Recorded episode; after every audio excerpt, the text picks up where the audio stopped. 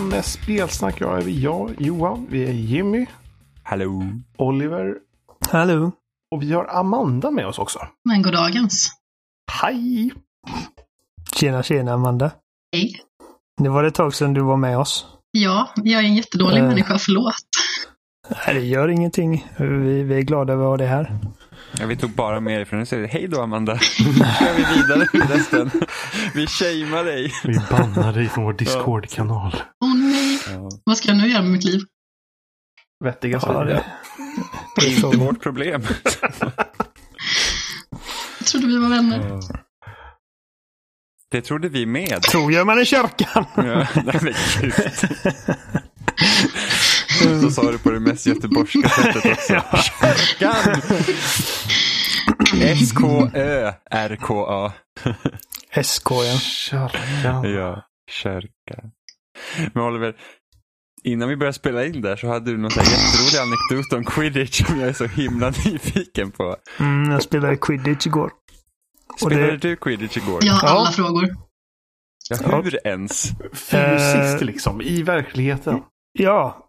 Och eh, bara där, det är liksom, redan där får ni en första hinten om att det inte är med riktiga liksom, flygande kvastar.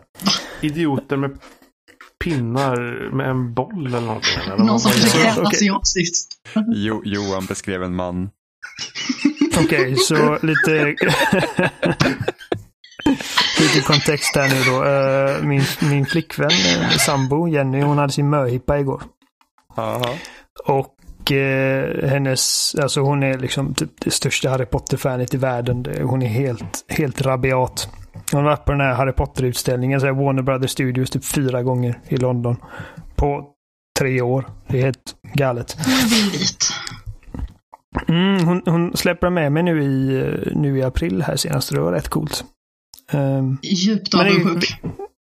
Ja, ja, men det får man åka någon gång. Eh, I vilket fall så, möhippa och eh, hennes syster vet ju om det, detta, att hon, är, att hon gillar Harry Potter och grejer. Så att hon eh, kollar upp grejer och så hittar hon då att man kan spela quidditch.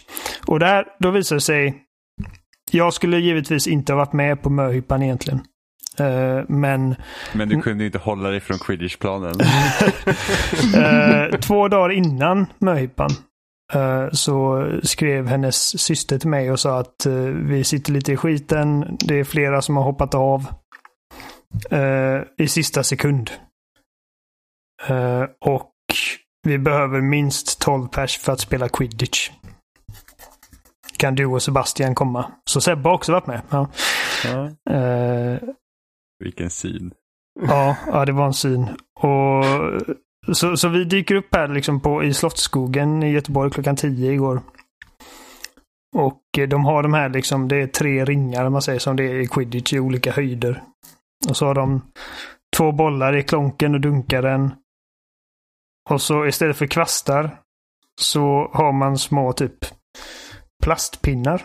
Nästan som stafettpinnar som man måste ha mellan benen hela tiden. Och om du inte har dem mellan benen så är det liksom att okej, då är du ute i spelet. måste du hem till ditt mål. Innan du kan joina spelet igen. Det visar sig att alltså, detta är liksom en ja, quote on quote eh, legitim sport. De har SM och de har VM i quidditch. Oj, Jesus. Och jag har aldrig hört talas om. Och nu hade de inte det igår för att vi var liksom, det var mest på skoj. Vi körde som sagt helt på skoj och eh, så här nybörjargrejer. Eh, men de har, den gyllene kvicken är också liksom en del av det. Och kvicken är då en gulklädd människa som springer in på plan. Nej. Med en, man ner den personen? med, nej, hon, människan har en, en tennisboll i en strumpa som hon sätter i byxlinningen. Och den ska man dra av. Så det är liksom så här Men alltså- booty hunting nästan. Då är frågan, är det alltså, för den som är kvicke kan ju inte till, ha någon lagtillhörighet. Alltså, Nej, det kan det inte vara. så då är, då är det liksom frågan, vad, finns Vem någon är det så här- liksom? Vem hyr man in? Ja. Finns det någon så här, hur gör man när så internationella tävlingar? Har man folk som liksom ska träda till att vara Ja, nej. kvicken? Jag Frågan är, fattar finns inte det liksom en förening för världens kvicking? Ja, liksom. Jobbigt om typ så här Usain Bolt skulle vilja sadla om och bli så här professionell kvick. Ingen hade kunnat fånga honom. Kolla, det laget som coachade oss nu igår, de heter Gothenburg Griffins och de kom tvåa i SM nu senast. Ja. Eh, och det är alltså, alltså det, är- det är Göteborgs officiella quidditch-lag. Kän, känns det stort? Till skillnad från de inofficiella. Ja, ja, men alltså det, det var en överraskning för mig. För jag liksom tänkte när, när Johanna hörde av sig och sa att vi ska spela quidditch så tänkte jag att det är någonting hon har hittat på.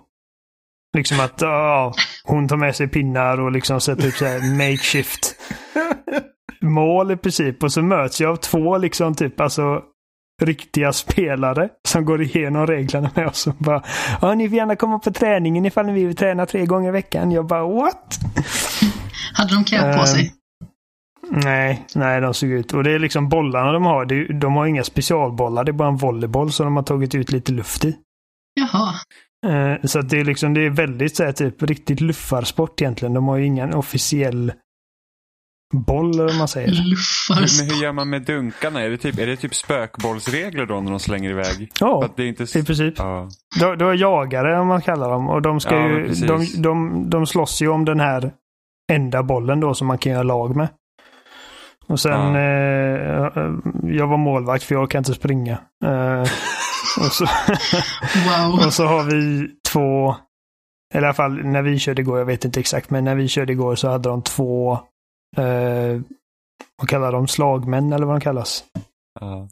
De som, då är det tre sådana dunkare på banan som de här två spelarna på varje lag ska liksom slåss om och kasta på varandra. Och när, då, när man blir träffad så måste man springa hem till sitt mål, ta handen på målet och sen liksom komma in igen. Så att det är liksom ett sätt att eliminera spelare från planen. Um, Hur, hur känns det att springa med en pinne mellan benen? gör Det gör asont. ni väl varje dag, höll konstant stenhård. Nej, men alltså den... den jag, jag hade ont. Liksom, det, det skulle förvåna mig. om- Ja, men hade man inte kunnat göra det utan pinnen? Nej, men det är det som är grejen. Man måste ha pinnen. Man är inte, Nej, man är inte det- legitim på planen ifall man inte har pinnen. Men vad tillför pinnen? Att man måste springa med en hand mellan Det är ett benen? handikapp, liksom. Ja, för att det är liksom, man känner att det hade varit mer, alltså, Det är svårare för liksom två sökare som måste ha en pinne mellan benen att jaga en kvick som är helt fri att springa och finta. Så det är och... helt enkelt för att göra kvicken snabbare indirekt. Alltså, egentligen är det bara för att det är quidditch. Men om man skaffar Usain Bolt istället så behöver man inte ha pinnen. Nej, precis. Nej, men alltså, eh, pinnarna är där för att det är quidditch och det är liksom så här typ fantasi. Eh, jag kan tänka mig att det hade varit mycket roligare om det inte hade varit där. Liksom, då hade man kunnat faktiskt fixa mål och sådana där grejer och göra det, pinnarna är det som gör liksom att jag bara, ah. För att varje gång du gick förbi någon där och tittade, jag bara, ah, jag skäms lite nu. Och det, eh, då märkte jag att jag är nog fan mer som min farsa än vad jag tror. För han skäms väldigt mycket. Liksom han, han, är, han är överdriven. Han kan inte gå in på en, i en affär och köpa bara toalettpapper. För då tror han att de, de tänker att jag är skitnödig just nu. Ungefär som att det skulle spela någon roll. Eh, väldigt mån om vad grannarna tycker och så. Och, och jag har alltid tyckt att han är jättelöjlig. Bara skit i vad andra tycker. Men just då, liksom när jag stod där med en pinne. Mellan benen, jag stod, jag sprang. Med en pinne mellan benen. Du tyckte inte om att springa sa du? Nej men Du alltså. i mål på grund av det. Du Nej, men ifall- mellan målstolparna. Ja, men ifall en motståndarlaget slänger en boll mot, mot mitt mål, missar och den hamnar bakom. Då, då är det bättre att jag springer och hämtar den snarare än att någon av dem springer och hämtar den. För att man får fortfarande, man kan göra mål bakifrån om man vill. Jaha. Så Ja, jag var, var, det- var det mycket folk i Slottsskogen den här dagen? Inte mycket. Det, det var klockan tio på en lördag och eh, det var liksom Ja, det är lite folk. Det kom, det kom en nörd, typ fullt påklädd, alltså verkligen så här ylletröja och hatt och grejer och spelade Run to the Hills på en ukulele medan vi spelade. Och jag vet inte, jag, bara, jag frågade Johanna efteråt bara, ingick detta liksom? Har du hyrt in honom? Hon bara, nej, det är bara en random snubbe. Han drack, Alltså, han run- drack teröd. Run to the hills. Ja, Maiden. Det hade varit mycket bättre om han hade, tagit, han hade gjort en cover på den låten som var i fjärde Harry Potter-filmen. Ja, jag vet inte om han insåg att vi spelade quidditch eller om vi var dumma i huvudet. Eh, Ja, men jag tänkte han hade ju hatt. Jag trodde han hade klätt ut sig till en trollkarl. nej, nej. Nej, Han, nej, nej, nej. Jenny var utklädd till Gandalf. Så hon hade liksom ett, ett stort... Typ, liksom, en stor pointy hat och liksom ett långt skynke på, på huvudet. Så långt vitt, vit peruk och långt eh, skägg. Och alla andra då i, på, i, i möhipp-gruppen var utklädda till hobbitar. Eh, vilket förvirrade nördarna som, som höll hela quidditch-grejen från bara det där är inte Harry Potter. Nej, det var en cross- crossover. Men hur lång är pinnen? Alltså, Pinnen är un- ungefär en meter. Den är inte lika lång som en, som en liksom, magisk kvast hade varit. Men alltså, det, det är så att de inte körde, de borde ha gått typ till Öbel eller någonting och kört riktiga kvastar. Jag skulle Ja. säga att... Nej, men då ser det ju fan ännu löjligare ut. Eh, går det? alltså, man jag, jag, för, jag, jag, försökte liksom, jag försökte få det att i skallen till att det här är typ som en stafettpinne och det ingår i den här sporten. Alltså den här grejen är liksom... Det är bara någonting för att göra sporten mer komplicerad än vad den behöver vara. Eh, och jag känner mig lite som, du vet, man har sådana pinnar med liksom ett hästhuvud på. Du vet som man hade när, Ja. när man Ja, var liten och red en, en runt på. käpphäst. Exakt så kändes det. Och... Man eh, tävlar ju i käpphästritt, Ja, just det. Ja. eller vad man ska säga. Det finns ju också. Fin- Finns det någonting man Nobel inte sport. tävlar i? Eh, nej, så, så, du frågade hur tjock den var Johan. Den är väl ungefär... Tänk dig... eh, ja, Men som nej. ett, vanligt träskaft liksom. ja, men un, ungefär. Lite tjockare kanske. Jag säger typ 5 centimeter Som en kubbpinne kanske? Ja, något så. Ja, ungefär. ungefär. Och den är lätt. Den är liksom inte, den är inte tung. Den är lätt. Men den är ganska hård. Den är liksom rigid. Och eh, jag har väldigt... Väldigt, eh, ska man säga? Har du en slät yta? Eh, jag har väldigt eh, smala lår så att det liksom när, när, när, jag, när jag klämde ihop liksom för att jag, jag, jag, jag har svårt för att kasta med en hand. Och det ska man ju helst för om man håller hand, liksom, eh, pinnen då med en hand och kastar med den andra. Det, då, då är man ju mer effektiv eller mer rörlig eller vad man ska säga. Men för att hålla med båda händer så måste man ju knipa ihop. Och, och, liksom, och kasta. Och liksom, alltså det, det skulle inte förvåna mig om jag, blå- om jag har blåmärken idag. Alltså. Det, det, det, har det var inte skönt. Nej, det var, det var inte gött. Tårar. Men, och, då? Även vi, vi bytte lag några gånger så att vi höll inte beräkning. Jag, jag gjorde ett mål. De sista fem minuterna för att det var någon annan som ville vila lite och vara målvakt. Och då kände jag, ah. Men du, det ska jag säga. Det var ingen i det sällskapet som efteråt inte poängterade på hur jävla stenhårt Sebbe körde på. Bara liksom, han, han, han blev bara liksom... han Han, han, fick liksom röda ögon. Han är så tävlingsinriktad. Röda ögon. Ser jävla Sebbe dopa sina matcher. Han kastar ashårt. Och verkligen, för han var ju sån slagman då, så han liksom verkligen, alltså, eh, han var modisk. Bara slängde hårt allt han kunde. Och hans flickvän var på mitt lag och Sebbe var på motståndarlaget. Ehm, och eh, jag passade till Aina, hans tjej. Och hon var så nära på att komma fram och liksom få läge till att göra mål. Men så ser man den här bollen komma i full fart och bara träffa den rätt i bakhuvudet och så hör jag Sebbe liksom i periferin bara Yes! jag var på, dö liksom. Usch. Var Sebbe alltid på vinnarlaget? Ehm, jag vet inte. Alltså det var inte han som gjorde mål. Han var ju bara den som typ misshandlade folk. eliminerade motståndarlaget. Ja. Det fanns inget motståndarlag Det var ett ögonblick så, som eh, mål, eh, heter Klonken tror jag den heter, den som man gör mål med. Ja. Den hamnade liksom stillastående på marken och han stod över den. Och eftersom att han, han inte jagade så han får inte plocka upp den. Men han hade sin boll. Så fort någon kom nära så bara puff, rätt i ansiktet på den. Bara puff, rätt upp i ansiktet på den. Bara puff, rätt i ansiktet på den. Liksom man bara min boll! Träffade min svåger rätt i ansiktet också. Rätt över glasögonen. Det Ehm, låter livsfarligt. Verkligen. han sa, men bollarna är ju mjuka. Vad mesiga ni är. Ja, bollarna är mjuka. Sebbe kastar bara så jävla Ja. hårt. Jo, precis. Men Jag så att tänker, typ så det... här, jag tänker typ på det här eh, Flash-spelet som fanns med Nalle Puh när man körde Baseball ja. baseball precis. Och det var helt galet svårt. Mhm. När, vad heter det, man kastar så hårt och sen så typ jag tror det var när man typ, det var relativt lätt tills man typ kom till ugglan. Och typ ugglan skruvade bollen på ett sånt sätt så att folk hade ju så här ritat egna så här membilder till det. Var ugglan helt störd. Och sen var ju typ Kristoffer Robin var ju typ slutbossen som var ännu värre. Det var rätt så kul. Ja, nej, ja. Nej, men det här var, alltså, jag ska inte säga att det inte var roligt, det var det väl. Men det, det, känd, det kändes bisarrt. Och då särskilt när de sen, liksom, efter att vi hade spelat, då demonstrerade hur det hade sett ut ifall detta var liksom en riktig match. Och efter 17 minuter så kommer en tjomme inspringandes med en tennisboll i en strumpa i byxlinningen. Liksom och bara lololo, jag kommer ta mig. Ja, alltså Kvicken är inte med från början. Nej, den kommer in efter en stund. Ah, okay. Alltså jag tänker mig lite som typ i Galenskaparna. När de ska ha olika typer av gymnastiska kunnigheter. Där liksom han börjar med att muta redskapet. Lite så. Ja. Det känns lite ja.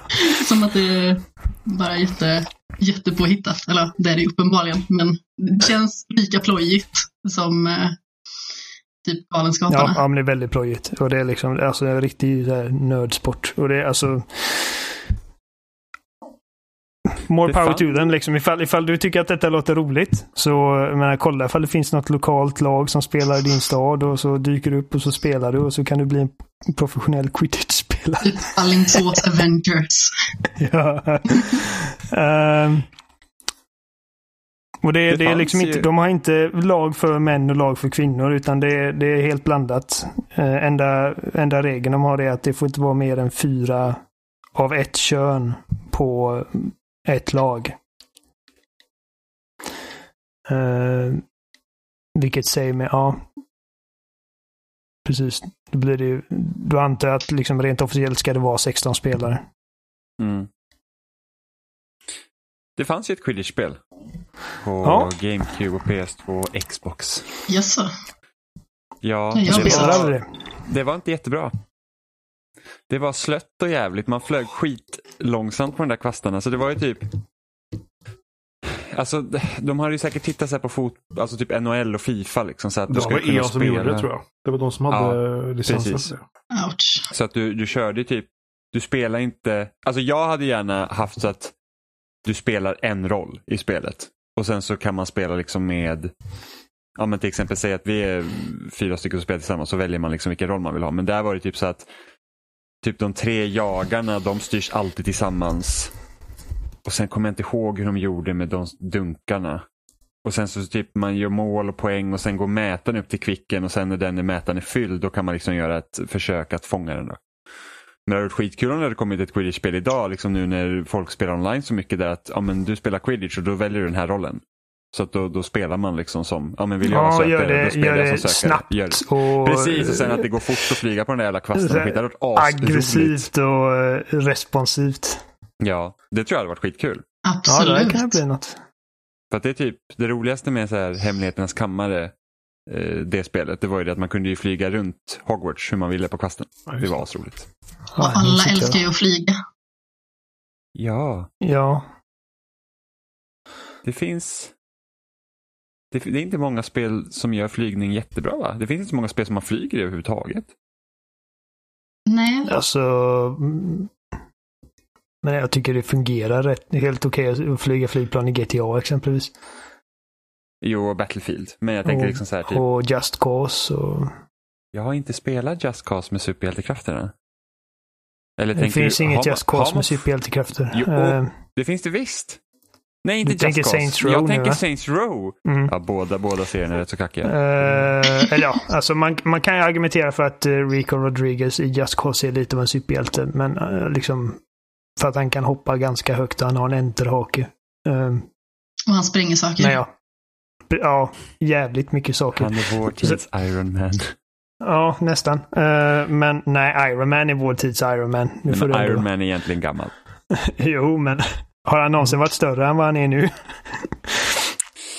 Nej. Eh, du, tänk, du tänkte på Saints Row. Jag, jag har inte Ja, heller precis. spelat det. Det senaste jag spelade var trean. Det var med dig. Eh, Ja, just det. eh, Ja, det gjorde vi.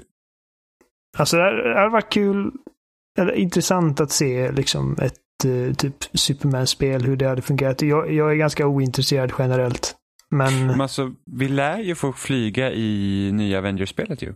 ja, Det måste vi få göra. Vi måste kunna Ja. spela som Iron Man. Ja, eh, de, eh, det finns ju lite så här läckt gameplay man får se Iron Man flyga. Ja. Men då är det mest att han flyger rakt fram. Och jag vet inte om det är för att det är en skriptad sekvens eller om det är så det spelas bara. Men...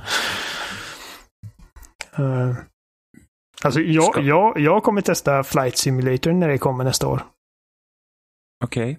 På Xbox. Och för det, det, det visar de eh, som ett av spelen som kommer dyka upp på Game Pass dag ett på E3. Och jag bara, jag har aldrig någonsin fått för mig att spela flygsimulator. Men det var bara någonting som klickade för mig med den trailern. Jag, bara, jag, vill, jag vill flyga flygplan. Och, och, inte, och inte flyga flygplan och behöva oroa mig för andra piloter som ska skjuta ner mig och hålla på. Utan bara flyga liksom. Det här kan bli kul. Jag är totalt ointresserad faktiskt. Alltså, det är Ja. lite. Vad är det Flight Simulator X? Det som var innan och släpptes ju för det är jättemånga år sedan det kom. Så det är fascinerande överhuvudtaget om ens skulle vilja släppa ett nytt. Finns för en marknad. Mats Jo. Nylund om inte annat. Ja, om absolut. folk, Han liksom, han är folk på segelflyga ju. alltså folk köper ju farming simulators varje år så det Ja. ja. att ett flight simulator kan gå. Och ärligt Det- talat, de få människor jag känner som har testat det säger du, det har faktiskt meriter. Ja, ja. Farming Simulator är skitkul ju. ja, men tyskarna älskar det. Typiskt dem. ja. Ja, eller hur? De bara, åh, våra åkrar. Sen, ja, Absolut, det är det de finns tänker hela där, tiden. Vad heter det? Angela Merkel står och spelar det tror jag. Jaså? Det är sjukt. Att, Alltså, jag- men det, det är så här sjukt att det är så här typ att just i Tyskland är det jättestort. Liksom, vad, vad, håller tyskarna på med? Mm. Ja, Jag, jag, Traktorer. jag orkar inte ens ta fram en Fin- hypotes om det. Jag Finns vet Farming Simulator på Game Pass? Det finns väl något? inte. Det har ja, funnits i alla fall. 17 Ja. tror jag. Jag vet inte om det finns just i detta nu, men jag vet att jag Det sökte det. fall. Det är ingenting jag direkt har reflekterat över om man säger så. Det är inte det första jag söker efter när jag går in någonstans. Bara, Oh, farming sim. Titeln är inte så här jätteinbjudande. Nej, det är inte det va?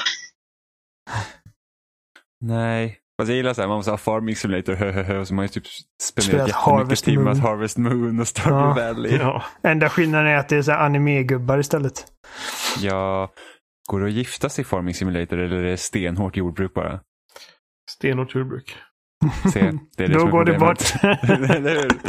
Var det min romans? Ungkarlsspelet det är 2.0. snarare liksom, det går ut på liksom att du På ska landet. dra upp massa pengar, sälja saker vid rätt tillfälle och sen så köper du större traktorer och så, och så vidare. Och så vidare. Du är så romantisk, Jimmy. Ja, men, jag tänkte bara så att far, den, den, måste finnas kan, man köpa romans. djur, kan man köpa djur och sådana grejer i Farming Simulator? Är det bara typ skörda? Nej, du kan köpa så att du har kor. Och så måste du åka dit och plocka upp gödsel och, och, så vidare. Så vidare. Vad kul det låter. Fan, det har man gjort tillräckligt mycket i sitt liv. Ja, Det där, hästar. ja, det där lät inte så tilltalande. Mocka skit, det, Nej, men det, jag, den men jag tror snarare att du kan plocka upp det så du kan använda det som gödsel. Men du behöver inte liksom göra det för att kossorna ska vara bra eller någonting sånt där. Liksom. Men man får ju dåligt samvete om man har någon form av samvete överhuvudtaget. Alltså, när jag spelade Harvest Moon, A Wonderful Life till GameCube, så för att, alltså, det, det spelet är rätt så långsamt. Och sen Ja. för att maximera så att man liksom kunde få så mycket pengar som möjligt och få tiden att gå så var det så att man typ matade kossorna en gång i veckan och sen sov man resten av eh, veckan. Eh, och sen så dog ju en av mina kor. Nej. Och det var hemskt. Alltså, jag fick så dåligt samvete och det såg så hemskt ut för den typ stod där och så såg man att den var sjuk och sen så bara typ ramlade den på sidan och typ ens gubbe såg jätteledsen ut. Jag var såhär, nej vad har jag gjort? Bara Och för så- att jag vill ha så mycket pengar som möjligt. Och så kommer det tårar. kapitalism. Ja, jag tror det. Men jag tänker bara typ på när jag har lajat runt någon gång i GTA 5. Jag äger inte själv, men jag testade en gång och så råkade jag sparka en gris. Och jag sprang efter den här grisen hur länge som helst för att se om jag kunde klappa den på något sätt för att typ be om Grisen bara, hjälp, hjälp. Jag Fucking psycho. Jag visste inte vad jag skulle ta mig till. mig. Så, Så räcker inte det när vi slår mig igen. Jag spenderade typ tio minuter med att jaga den här grisen. kunde man inte slå till alla djur i GTA 5? Jo. Jimmy. Kom, för det kom, det kom väl ut någon sån här video tror jag var någon, Nej men jag såg det var, tror det var GTA 5 var nytt. Så, så kom det ut någon video och någon bara åh en katt jag vill klappa den och så, så bara typ suckerpunchar den katten rätt i magen typ så den flög åt helvete. Och sen bara nej vad gjorde jag? Jag tror faktiskt inte det finns en... Det är väl bara... Eller man kan väl bara klappa shop. Ja men, eller var det, kan det ha varit Watch Dogs? Jag minns inte. Men alltså, man kan ju testa och se om man kan klappa katten och så funkar inte det och så slår man till dem istället. Oh, men ditt väl gå. första alternativ borde kanske inte vara slå-knappen i så fall. Men jag vet inte. Ja, men, Ifall du ska testa kanske. liksom, bara, ta fram hagelbössan, trycka på avtrycken. Nej, men det gör man inte. Jag ska testa att klappa katten. Låt mig, låt mig ta fram min arsenal. Låt mig ta fram min hand. Nej, nej, men jag, jag har inte testat att slå några djur. För jag, det är sån, jag, jag kan skjuta skallen av hur många människor som helst i hur många spel som helst. Men jag, jag är alltid väldigt snäll mot djur. Ja. Ehm, jag klarar inte av det, jag vet inte varför. ja, men är det eh. samma sak typ med jaktuppdragen då? Nej, men alltså, jag tycker inte, jag tycker inte bara säga happ, det här uppdraget kräver att jag skjuter den här eh, älgen. Då, då går det inte att spela igenom det här spelet. Det var ju synd. Eh, utan ifall det är liksom ett, ett uppdrag där man måste skjuta ett djur så, så gör jag det. Liksom, jag slutar inte spela Last of Us bara för man var tvungen att skjuta en stackars, ett stackars rådjur tre gånger. Eh, Alltså det var jobbigt. Det var jättejobbigt. Jag är så himla känslig när det gäller djur i allmänhet. Alltså både när det gäller film, mm, när det gäller i spel. Alltså kommer djur till skada på något vis. För de är så himla oskyldiga. Och de har liksom Ja. inte med någonting egentligen att göra. fattar Bara det att de råkar vara där. Liksom. Nej. Det är fan hemskt. Typ alltid så man vet att det här, djur har en stor del i någon film. Bara, den där kommer dö. Ja, ja. Det är lite, det är lite gratis tårar. Ja, men alltså jag började se John Wick i eh, mitten av veckan. Och jag såg typ 15 minuter för att en hund dog. Vänta du, så, du- så du kollade på John Wick utan att veta att hela grejen med den filmen är att någon dödar hans hund och han slaktar alla för det? Ja, och jag blev Är jättearg. grej, är det hela grejen med John Wick? Ja. Ja. Men Jaha, jag hade ingen aning. Eller, det finns jätte- lite mer känslomässigt bagage bakom det än bara hunden Jo, jo. specifikt. Men, Men, men, ändå. det Men, är men liksom- premiss, alltså nu, nu, nu har inte det jättestor liksom, påverkan i tvåan och trean har jag inte sett så jag vet inte. Men alltså första filmen, hela premissen är ju att det här är liksom en eh, pensionerad yrkesmördare vars fru dör i cancer eller någonting. Och hennes sista liksom, handling är att hon köper en valp åt honom. Så att han ska ha någonting att göra istället för att bara sitta hemma och liksom sörja. en valp som är det sötaste man någonsin Så har sett. jävla fin. Så att samma dag som han kommer hem från sjukhuset efter att hon har dött så, så får, hon, får han den här hunden på posten i princip. Och ett, brev från sin döda fru då liksom att det här är typ, det här är ditt projekt nu. Och sen så kommer någon jävel och snor hans bil och skjuter ihjäl hunden, eller sparkar ihjäl hunden, jag kommer inte ihåg. Och det, Slår ihjäl och det är det som får honom att, eh, att liksom återvända från pensionen och liksom skära huvuden av folk. Alltså det är så fruktansvärt. Den scenen, jag blev verkligen så här så djupt provocerad och jag bara stängde av och sen så tog jag katten och satt typ och baggade den i typ tio Ja. minuter och katten bara, vad fan är du jättejobbig. Sjukt provocerad. Det är nog vad, vad Keanu Reeves karaktär blev också. Lite grann. Ja. Besviken. The Audacity. Ja, men det är som typ andra Ace Ventura-filmen när eh, tvättbjörnen ramlar ner. ja, men alltså. jag kommer inte ihåg det. Jag kommer bara ihåg Där är klinken. fall. Den börjar ju med liksom en, det är typ en parodi på Cliffhanger. För i Cliffhanger så är det exakt samma situation att uh, Sylvester Stallone lyckas inte rädda någon på det här repet och han fall, eller hon faller. Mm. Och sen i Ace Ventura 2 så är det exakt samma grej fast han har en tvättbjörn istället. Och tvättbjörnen faller. Det är bara Mm. det är Ace Ventura och då bryr jag mig inte. Jo, det var också provocerande. En sekvens som jag inte har sett. Liksom. En parodi på en annan sekvens jag inte har sett. Mm. Jag, jag, jag såg om första Ace Ventura för, förra veckan och jag bara, hur fan tyckte jag det här var roligt förut? Alltså, hans Alltså- karaktär är bara den mest insufferable jävla tönten någonsin. Min Han kan- favoritscen i första filmen det är när han ska visa att eh, fönstren är ljudisolerade. När han ställer sig på Ba- balkongen och bara skriker och så öppnar han stänger dörren. Det tyckte jag var asroligt. Vet, inte, Är, alltså, det- är det första eller andra filmen han dansar ballett på dårhuset? andra. Andra. Och föds ur noshörningen. Det är andra. Åh, och när han spottar Där- hövdingen i ansiktet, det är också andra, eller hur? Det är det. Ja. När han blir skjuten Ja, i benen. Det är väl andra också. Det är också andra. Eh, Fantastiskt roligt. Ska du inte gilla de här filmerna, Oliver? Men det alltså, bara- jag tycker Jim Carrey är otroligt överskattad. Jag med. Uh, alltså i alla fall till den grad att Alltså jag, jag inser ju att han är en grymt begåvad komiker. Liksom, alltså bara vad han kan göra med sitt ansikte. Jag förstår inte hur man, hur man tar, gör, liksom, har, har alltså, inte han tröttnat på allt sånt själv också? Jag för man typ har nästan halvdragit sig tillbaka. Typ. Jag för man typ målar eller någonting istället. Ja, men, eh, han han har tröttnade på att göra bara komiska jättekonstig. roller och sånt. Det var då han gjorde typ så här Numbers 23 och grejer. när han försökte göra mer seriösa roller. Men det går inte att ta honom på allvar då liksom. Det är svårt. Alltså, just i hans fall tycker jag det är svårt. Och det, det är roligt för att i andra fall, liksom när kom, eller skådespelare som oftast gör komiska roller får göra något mer dramatiskt så brukar jag, ty- jag brukar tycka att det funkar jävligt bra. Eh, som jag såg i den amerikanska remaken av The In... in the, the, the, the, the, the, vad fan heter den? Eh, den amerikanska remaken heter... eh, vad fan heter den? Jag har helt glömt av den med en rik snubbe i rullstol som anställer en, en fattig svart Ja, kille ja som... det. Jaha. Eh, Intouchables. Intouchables heter den ja. Jag älskar den filmen. Jag en såg... oväntad vänskap. Precis. Precis. Ja, med Don Cheadle, eller hur? Det? Nej. Nej, vem fan är det? Alltså originalet är en fransk film. Jo, men En oväntad vänskap, det är Eh. med... Vilka är med? Vilka är Ja, med? du tänker på Rain Over Me eller vad den heter. Ja, med Adam. Sandler och Don Cheadle. Ja, precis. Det är en jag helt annan på. grej. Ja, skådespelare jag Eh. inte alls kan med. Adam Sandler är ju den mest hopplösa skådisen någonsin. Han är ju inte Ja. rolig på något vis. Han är bara som en jättebebis i en vuxen persons kropp. Det är roligt för att han, eh, han är ändå ganska högt ansedd för sina tidiga roller. Typ som uh, det, Wedding Singer och eh, Big Daddy och de jag, där. jag, jag, Alltså, kan, jag kan tycka hans filmer är så här sköna att se på när jag har svårt att bestämma för vad jag ska kolla på. Vi bara ser på Nej. det är riktigt dumt. Så kan jag tycka Jag att hans inte. filmer kan vara kul Alltså, att se. någon.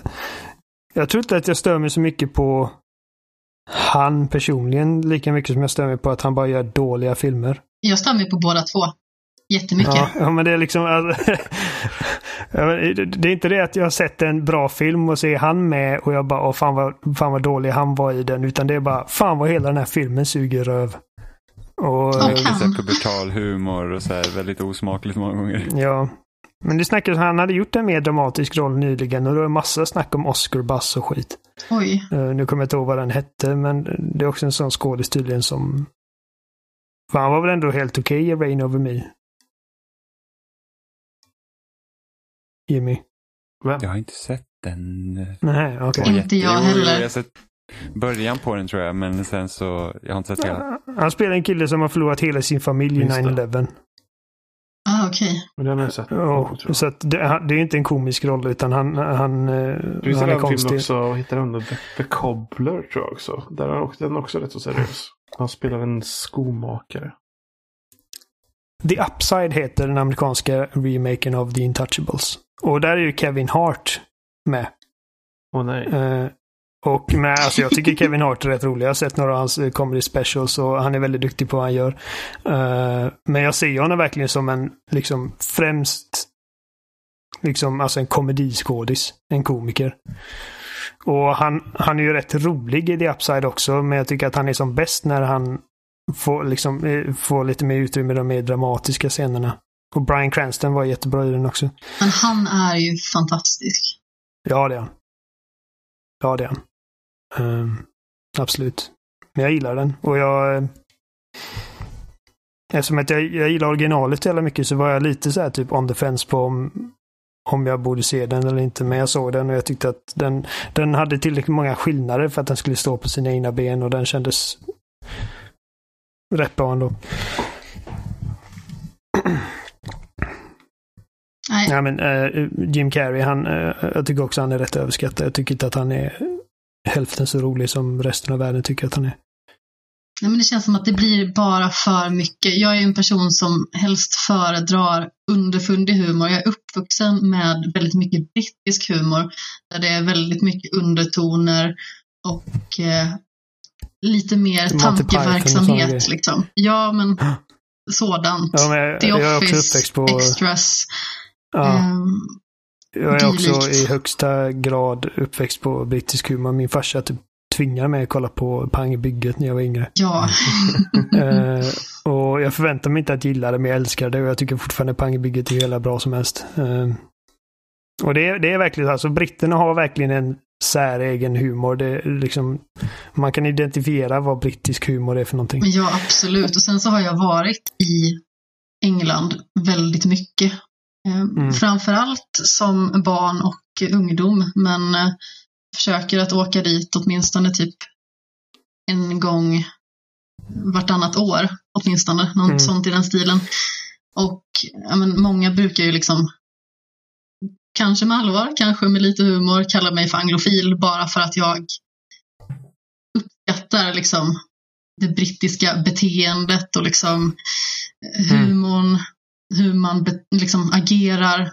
Allting eh, tycker jag oftast eh, är mer intressant än det amerikanska för att det amerikanska kan bli så himla överdådigt och gapigt och grandiost medan det brittiska är lite mer lågmält och lite mer så här tillbakalutat med en kopp te. Förbaskad Amerikanerna har ju en tendens att uh, rippa eh, eh, engelska grejer också. Men Det finns ingenting som provocerar mig så mycket som tanken på amerikanska The Office. Sen så har jag förstått att den ska bli någonting helt annat efter första säsongen som bara liksom är en rak rip-off av den första säsongen. Det är många som retar sig på Ricky Gervais till exempel. Eh, och Jag älskar Ricky Gervais. jag också. Jag tycker att han är helt Mm. magisk och i synnerhet i hans nya eh, Afterlife. Som är Mm. typ årets bästa serie för mig. Jag tycker den är Har du sett Derek? underbart. Eh, vi har börjat kolla på den ihop, jag och min pojkvän. Den är så Men- jävla fin. Vi har inte hunnit se så himla på mycket ett på den. äldreboende va? Ja, Vad sa och du? han är lite efter. Ja, men precis. Ja. Uh, anglofil för övrigt, det är vad min farsa kallar sig själv. Okej. Det är liksom inte någonting som andra kallar honom, han kallar sig själv. Och alltså, han, han, när vi var Du i... säljer eh, in din pappa bra här i podden, känner jag. Ja. vi var i eh, England som sagt i april och då hade jag med mig både, det var jag, min flickvän och mina föräldrar. Och eh, alltså han var ju sån, vi, vi gick runt och gjorde lite turistgrejer. Han bara nej, mina landsmän får inte se mig vara på turistgrejerna. Jag är ingen turist, det är här jag bor i hjärtat. Och jag bara, nu är visst turist, fjant. Jag är en sån där som går på fotboll och eh, Mm. besöker typ alltid Camden för att det är någonting med känslan där som är så himla fint och bara gemytligt och strosa runt i. Ja, det är härliga tider. När det gäller min humor, alltså jag, de roligaste filmerna jag vet är filmer som inte nödvändigtvis är komedier. Alltså Wolf of Wall Street är typ en av de roligaste filmer jag sett. Uh, samma Den med är ju Pulp Fiction. jätterolig. Jo, men det är ju liksom inte en dramakomedi skulle man väl kunna kalla det. Men det är ju inte en renblodig, det är inte som Dum Dummare eller något sånt där. Utan Nej. det är ju... Uh, Det är liksom inte skratta haha, utan det är mer Men det är bara så bisarrt alltihop. Jag, jag gillar det bisarra och det liksom... eh, alltså, jag, jag kan inte se den scenen i Pulp Fiction när Travolta råkar skjuta Phil Lamar i huvudet i baksätet i bilen utan att garva ihjäl mig. Bara för att det är så... Nej, det... Bara tänker på det börjar jag skratta av. Det är mycket för mörk humor. Mm, ja, jag gillar mörk mörk Hur humor. man tar Eh, mörka ämnen som kan vara otroligt deprimerande egentligen Mm. och hur man sedan liksom lyfter dem på något vis. Det är det som jag tycker Afterlife till exempel gör så himla bra, att den är ju så otroligt ledsam och den liksom skär in i ens själ med liksom vad hela premissen består av att han är en man som har förlorat sin fru och det enda som liksom hindrar honom från att begå självmord det är liksom att hans hund måste få mat i stort sett. Ja. Ehm, och liksom så mycket som jag skrattade och så mycket som jag grät, så mycket jag skrattade tills jag grät, det var länge sedan. Faktiskt. Bara sex avsnitt som är 25 minuter styck ungefär. Jag gillar hans eh, filosofi, liksom att nu finns det ingenting jag inte kan göra. Det finns inga regler för vad jag, för vad jag kan och inte kan göra. Och, och om jag någonsin skulle gå för långt så kan jag bara ta livet av mig. Problemet löst. Det är nästan som en superkraft. ja, ja, Och så hans chef som är så rolig, han, han liksom bara såhär, det är den sämsta superkraft jag har hört Den talas om. sämsta superkraften någonsin. Du kan ta livet av det om du vill. Mm, Afterlife borde, den borde folk se. Absolut. Och som jag förstår det så har folk sett den för att den är, den är väldigt framgångsrik. Ja. Aj, aj! Förlåt. eh, Det var en katt som kom och bet mig i fingret. Uppmärksamhet. Ja. Jag vet inte vad det är som på tal om djur. Alltså, jag får för mig, det, det låter som att det är en jävla uggla i min lägenhet. Ni har inte hört något eller? Nej, Jag har en inget som berg. hörs ut. Det låter liksom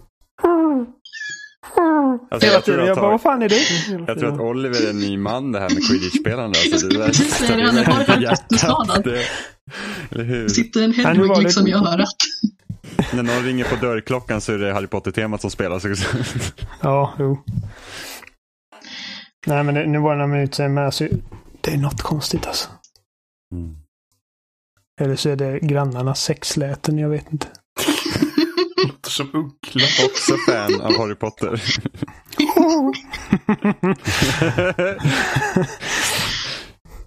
Eh, någon har spelat Fire Emblem. Det har ja. någon, någon Mm. Ja, både jag och Amanda har gjort det. Mm. Det har vi.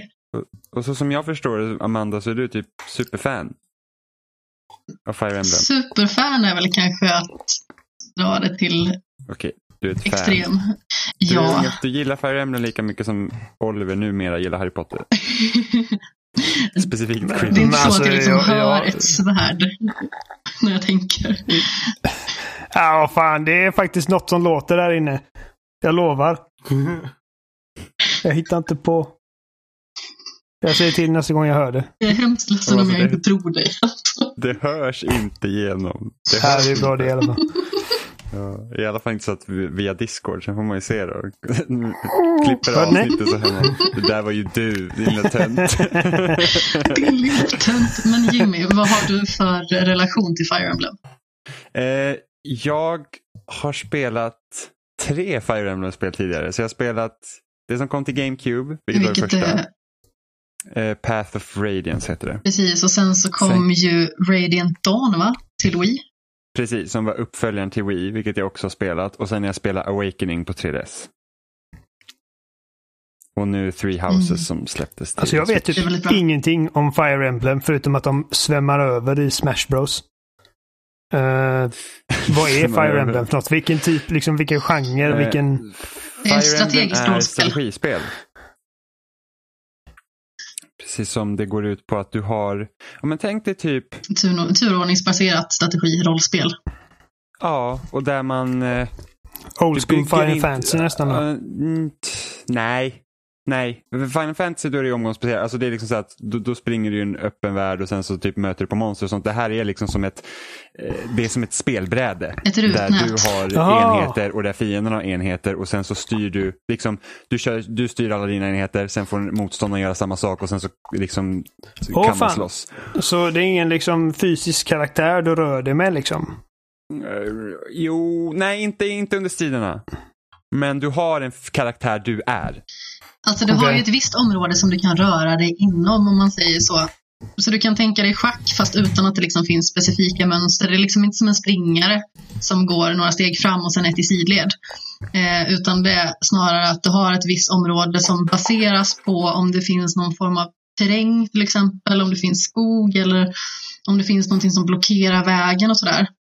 Eh, Mm. Och varje klass har liksom så att så här många steg kan man ta exempelvis. Exakt. Och varje klass har också Eh. olika typer av eh, möjlighet att attackera beroende på vilken räckvidd man har. Säg till exempel att man är magiker, då kanske man har flera rutor som man kan stå bort ifrån den man attackerar, vilket också genererar i sin tur att man kanske inte kan bli attackerad tillbaka om det inte är en Mm. magiker då till exempel. Och sedan har vi pilbåge som kan ha en ruta emellan och sedan allt som är i närstrid naturligtvis är ju eh, precis bredvid den man ska Mm, Och attackera. sen så vissa klasser kan ha häst. Så att då kan man ju såklart rida långt och sen så även efter att du har attackerat då kan du även flytta den enheten om du har kvar liksom rutor att gå på så att säga. Precis, och det finns Så ju flyghästar också som är extra långt och som dessutom kan flyga över stup och dylikt. Mm. Vilket Och genererar att man inte behöver använda broar. Ja, men Jag inte hatar alltid begravningar. Alltså, jag, värdelösa. tycker, alltså, jag är alltid så här, wow, flygande häst, självklart ska jag ha en flygande häst. Och så spelar man med den som bara, fan vad dåliga de är, de tål ingenting. Alltså, det beror på vilken karaktär man använder faktiskt. Jo, men alla som jag brukar använda. Alltså, det är alltid samma sak i Fire Emblem. Jag bara flyghäst, fuck yeah. Och sen så, bara, jag kommer ihåg varför jag inte kör mer med flyghästar. För att det är fan värdelöst. men det är som typ, ja, men tänk om man spelar Advance Wars då vet man också ungefär hur det spelas. Förutom att du kan inte bygga enheter. Utan du, du, du har liksom dina hjältar och det är som de är. Helt enkelt. Alltså jag ska ju villigt erkänna att innan jag spelade det första till 3DS så visste inte jag heller speciellt mycket vad det var för någonting. För jag har ju varit sån här att jag har ju börjat spela Super Smash Brothers till GameCube. Och Mm. av någon anledning så blev det liksom att jag fastnade för Marth. Och jag har alltid haft Marth som min liksom första valskaraktär när jag har spelat Smash oavsett liksom vilken reinkarnation det har varit. Men sen 2016 när, eh, eh, nu ska vi se, Fire Emblem Fates Conquest och Fates Birthright kom. Just det, det var andra, förlåt, andra spelet till 3DS. Ehm, som man kunde spela utifrån två stycken olika eh, familjer, eller vad man ska säga. Så det ena spelet blir att man väljer en väg och det andra blir att man väljer en annan väg. Mm. Ehm, så jag recenserade det för IGN och blev verkligen helt fast. Och då var det Conquest som jag eh, recenserade. Sedan så spelade jag Birthright typ direkt efter. Jag skaffade Awakening, spelade det. Sedan precis när det här eh, eh, Shadow of Valentia kom till 3DS så sent som för två år sedan vill jag minnas att det var. Visst var det en remake av Precis. ett gammalt spel? va? Eh, det är en remake på det första spelet som kom 1992. Mhm. Det kommer så jävla mycket Fire Emblem Absolut, det har ju gjort det. åren. Och grejen är liksom den att det är många som förmodligen tycker att det är för smalt i och med att det är liksom så här extremt anime-baserat. Alltså de här karaktärerna som är, mer de är så också, tuttiga också. som. med alla Ja. kvinnor. Jag kan bli ganska så tokig på det. Det finns ju vissa som är hyfsat påklädda. Eh, och då känns det ju genast lite mer bekvämt. Men eh, jag vet det finns en, eh, en karaktär i det här spelet som genuint gjorde mig riktigt obekväm. Spelar du som kvinna eller som man, Jimmy? Jag spelar som man. Det gör jag också. Eh, och den här andra professorn som heter Manuela. Jag tyckte hon var superläskig för att hon eh, liksom spanade in mig och objek- objektifierade mig. Alltså nu är det så här, Mm. nu är det en kvinna som ser en mans synvinkel, men jag tyckte ändå att det var obekvämt. Hon har dubbelslits. Hon har en jättedjup urringning som man verkligen liksom ser de här jättebomberna som typ skulle peta ut ögonen på en. Eh, och hon sa liksom någonting i stil med liksom att hon är professor, hon är fysiker, hon är sångerska och hon är tillgänglig. Och då blev jag så här, mm. Va? Och så här, ja men det är inte jag. Kände jag bara Ja. så här, typ drog ihop benen. Bara, Nej. Johan, hon menar tillgänglig som i eh, singel.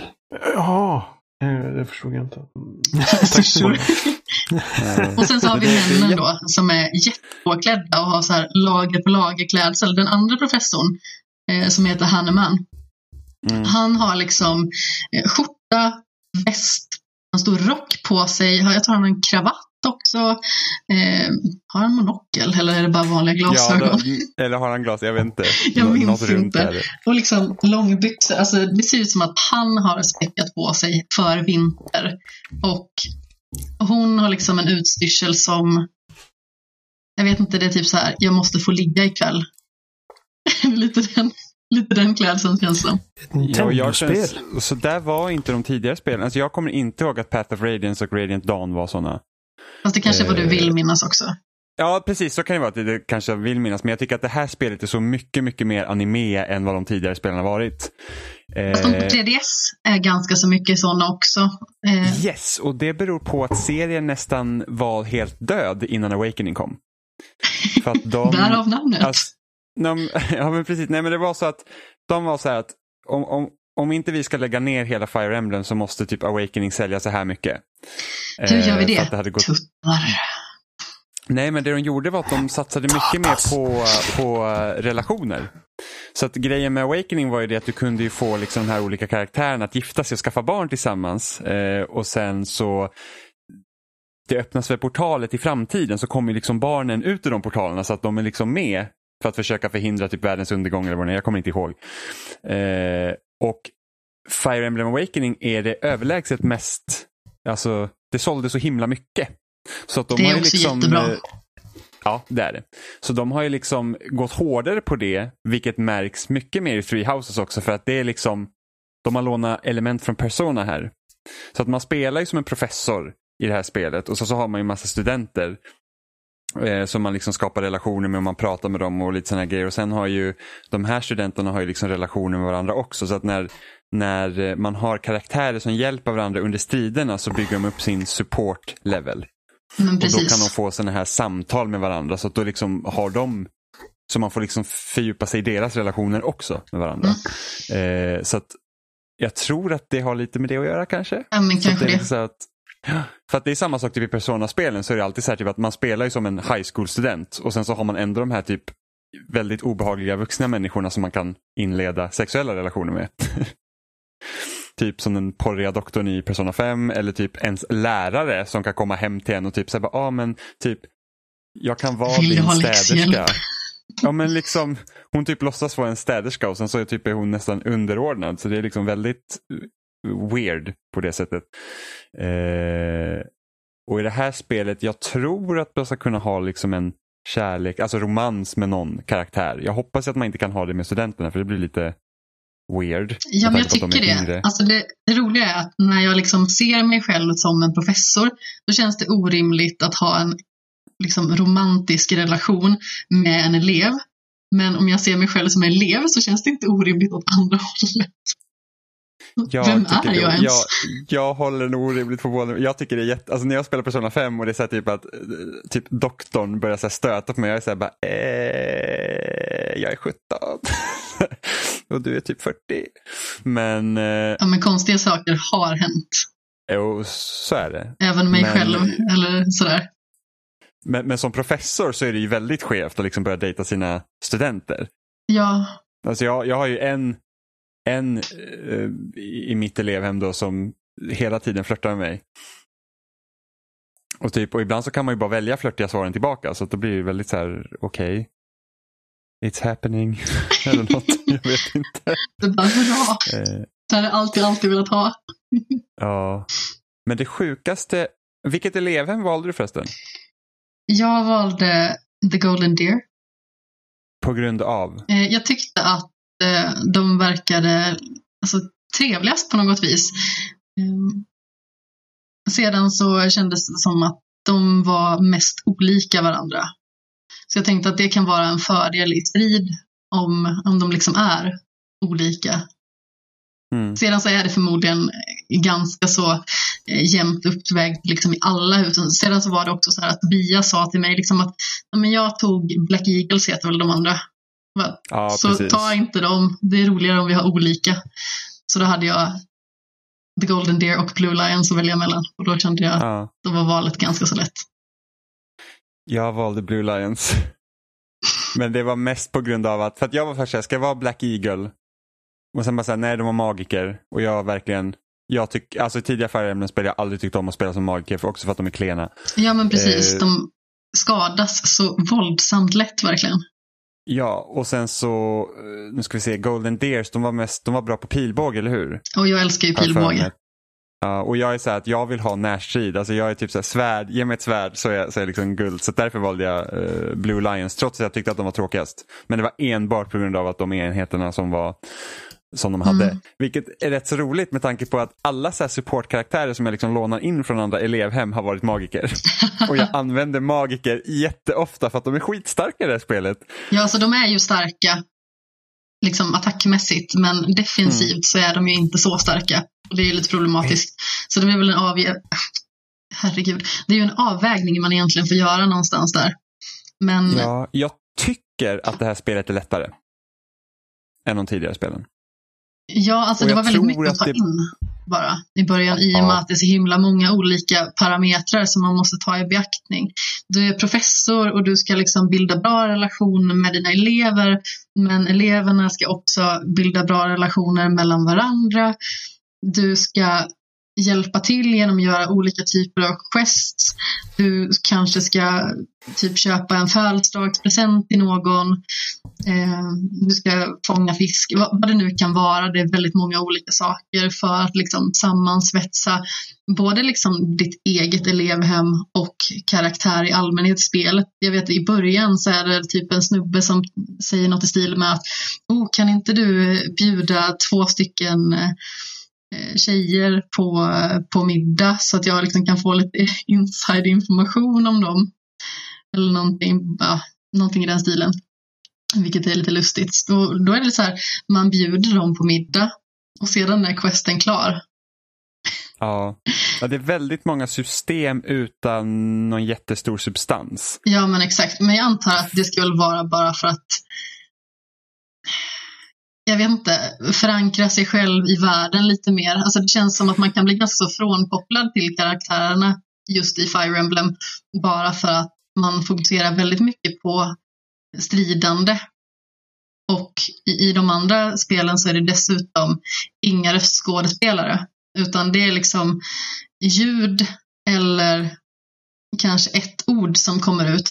Eh, jag brukar alltid stänga av ljudet för jag tycker att det är fruktansvärt irriterande när de pratar. Eh, och det tillför ingenting när de typ säger hej och så kommer det en mening som man får läsa sen någonting no. Så låter de jättefåniga alltid. Ja. Alltså, jag orkar inte höra på er, för det, det är så typiskt Alltså röstmässigt så är det så typiskt den här genren att de låter antingen liksom perverterade eller skitfåniga. Mm. Tjejerna har liksom så ljusa röster så att det liksom kan skära glas med det. ja. Mm, det är typ så här- Så här flickaktiga röster. Ja, är nästan man kan, Jag blir ju lite rädd. Typ, så jag tror det är jag ska säga, en karaktär i mitt då som heter Mercedes och hon har ju jätte, alltså det, det är liksom någon har gjort till sig den rösten. Det låter inte naturligt. Hon pratar så här. Men jag tycker alla kvinnliga karaktärer låter så i japanska spel. Fan.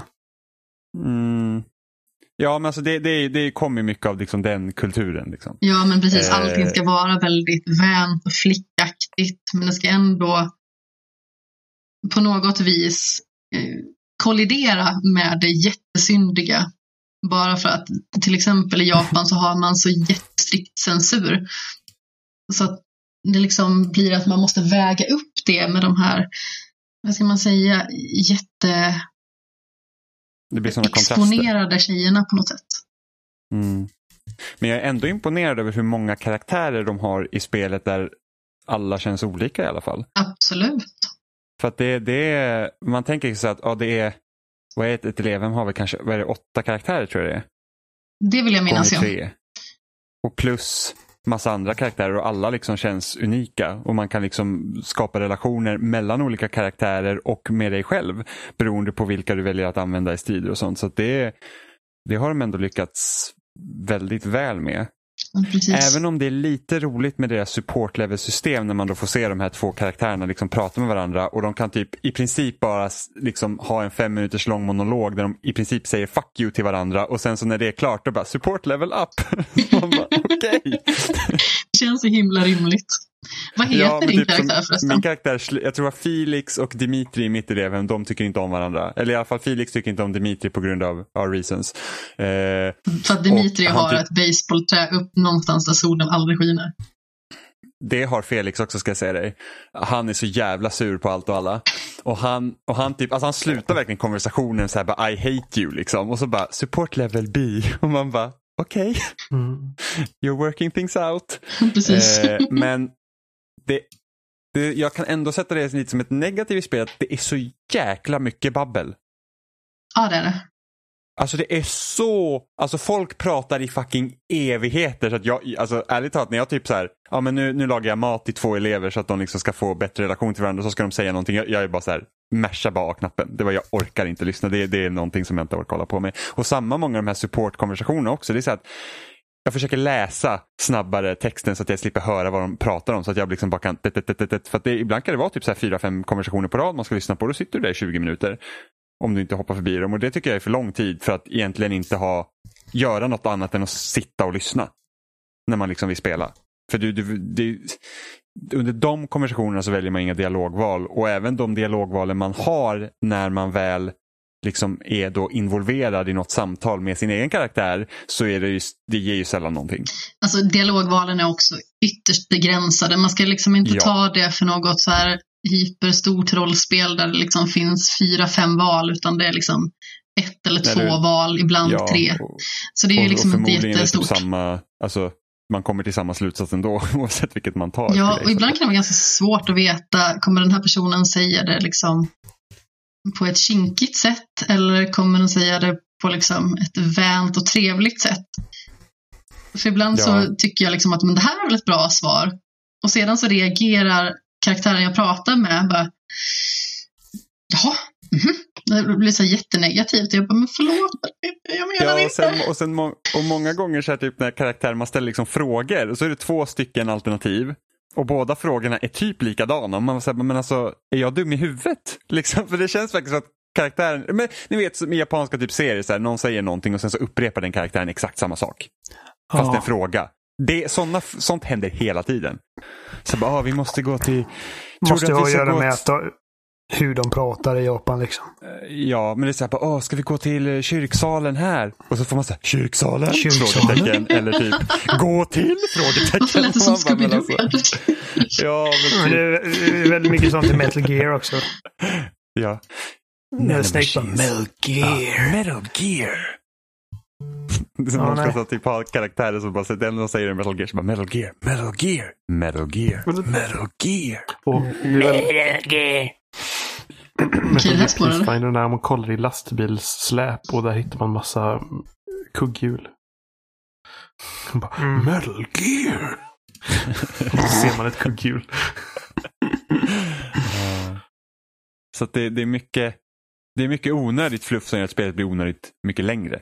Mycket möjligt, fast det känns ändå som att de har kokat ihop någonting som sammanlagt kan bli himla intressant. Eller, det är fluff som ändå blir en kul kontrast till att man eh, slåss. För att i vanliga Ja. fall så är det bara jättemycket dialog och man får liksom inte välja någonting överhuvudtaget att svara utan det är liksom bara babbel, babbel, babbel och sedan så är det strid. Det är mångt och mycket så det fungerar. Men eh, Mm. här är det helt Jag annorlunda.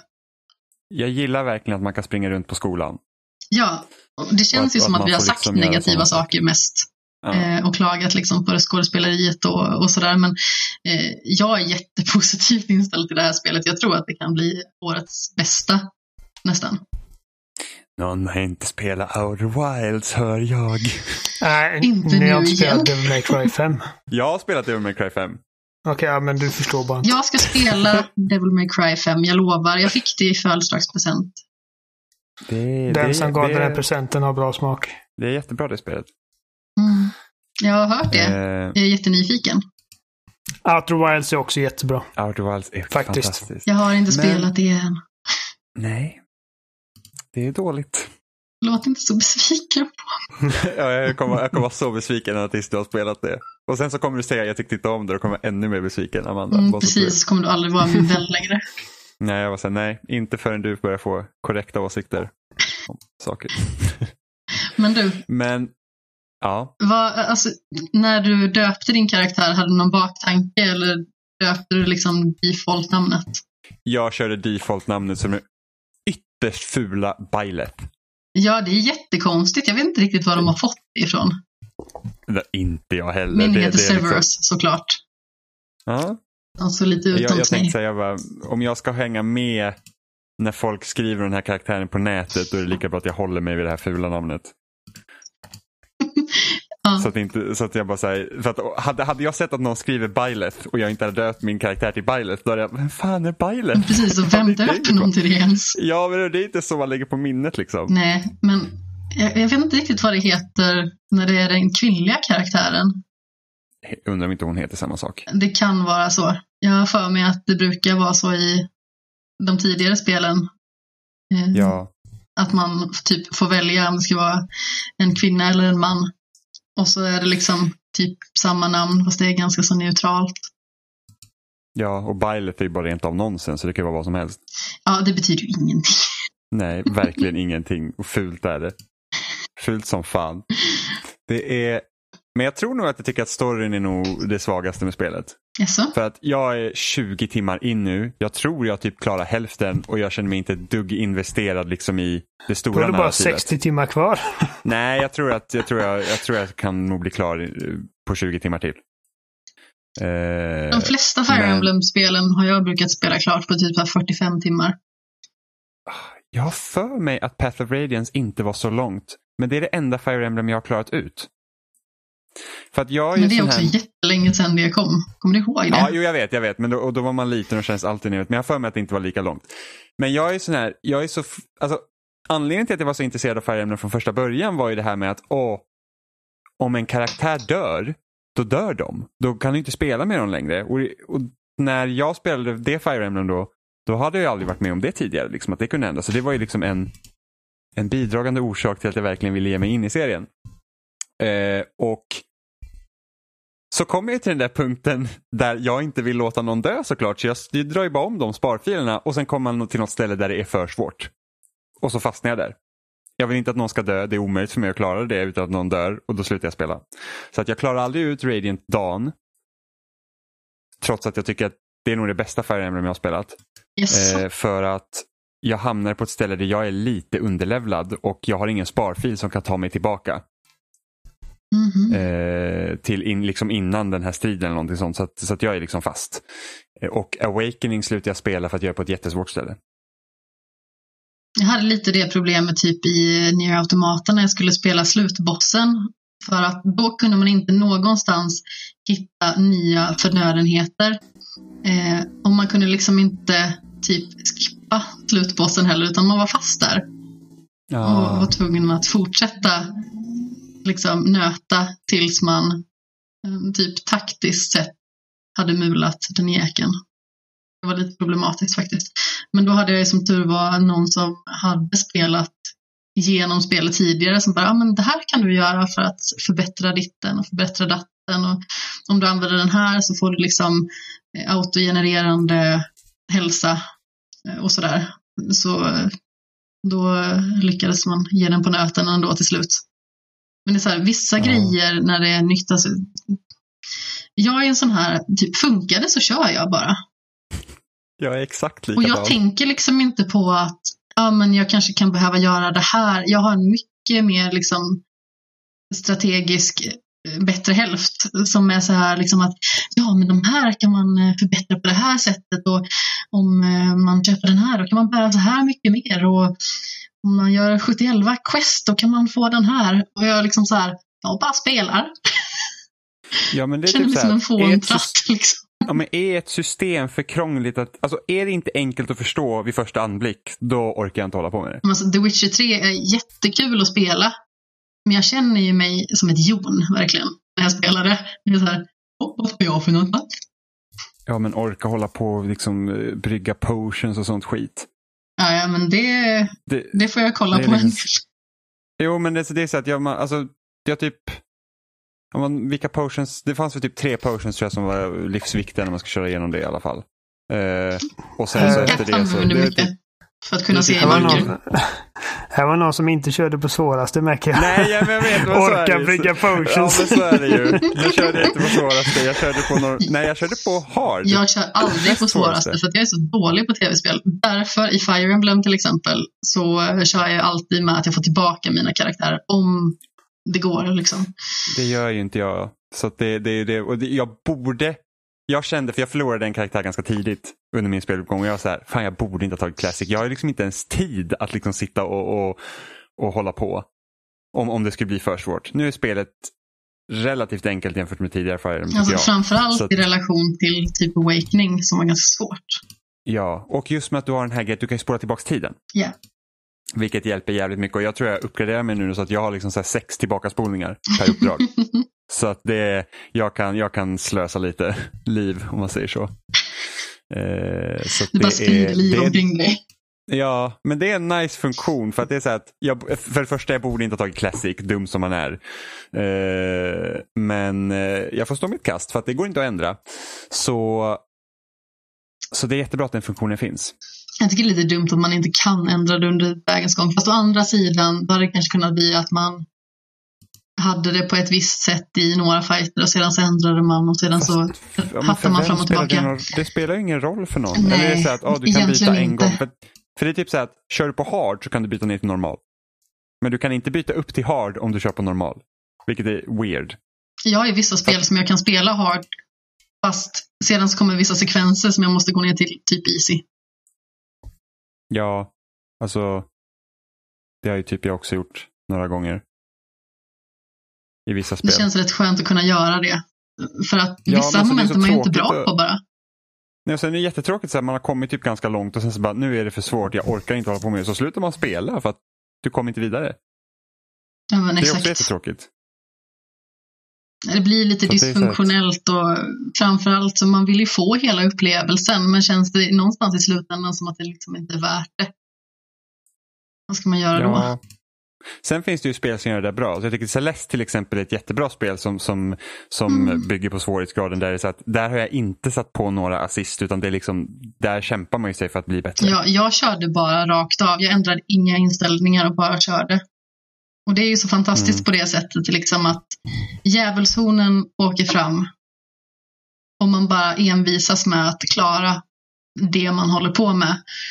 Bara för att det finns ju liksom inga konsekvenser på det sättet. Alltså du förlorar ju ingenting.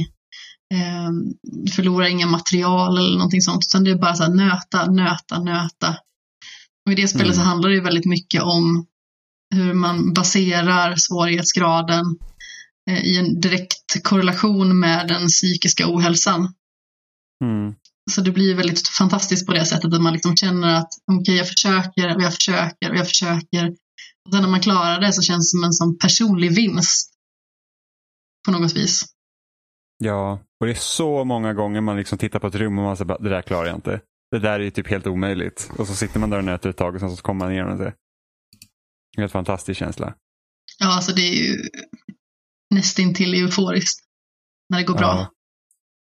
Men det är samma sak i Super Meat Boy. Var det också man Absolut. liksom hoppar fram. Och det är så här, speciellt de långa banorna. Man säger bara, ja men nu kan jag 75% av den här banan flawlessly. Men det är det här jävla hoppet. Ja, men det är typ sådär att okej, jag har testat det här jäkla hoppet 50 gånger nu och sen kommer man över och bara haha, jag är bäst och så dör man direkt. Ja, eller hur? Och så bara, ja, ja, nu kan jag det hoppet i alla fall. Samma sak, har du spelat D&D Snai? Nej. Gör det. Det finns både på Switch och PS4 och förmodligen Xbox One också. Nej, det finns inte på Xbox, därför jag inte spelar det. Men du, då kan du spela det på Switchen. Jag vet, nej, du. då kör jag hellre på PS4. Hej då. Eh, hur som haver så är det jättebra. Och jag kan rekommendera det varmt. Det är liksom Ja, samma känsla. Du gör, du gör, du gör, du gör, du dör och sen så klarar du det. Till slut. Ja. Men visst, det, det är samma som har gjort Super Meat Boy, va? Ja. I alla fall en av dem. Det är det. Ed McMillan. Ja. Absolut. För att det kom ju så himla många sådana här svåra plattformsspel efter Super Meat Boy. Som bara var överjävligt svåra, som inte hade alls samma finess som Super Meat Boy. Som typ ett, vad fan heter Electronic Superjoy heter det. Som går ut på Aldrig att man ska spelat. få tillbaka sin rumpa. För att en magiker har tagit den. Jaha. Eh, och det var ju, What? ja precis. Ma- en, en, en magiker snor ens rumpa och sen ger man ut sig på så här eh, hämndaktion för att få tillbaka den. Eh, det är nog aldrig någon som skulle kunna göra det på mig tror jag. Jag får stor rumpa. Ja, men med, lite magi så Om det, om, det, om det finns någon hämndhistoria man kan relatera till. Ingen tar min rumpa. Men det spelet är över jävligt svårt. Och sen så kom det här Phoenix Furia också. Som också, det, det liksom ser, alltså stilmässigt ser det ut väldigt likt Super Meat Boy som också är så här överjävligt svårt men har inte den samma finessen. Liksom. Vad är det någon har stulit där då?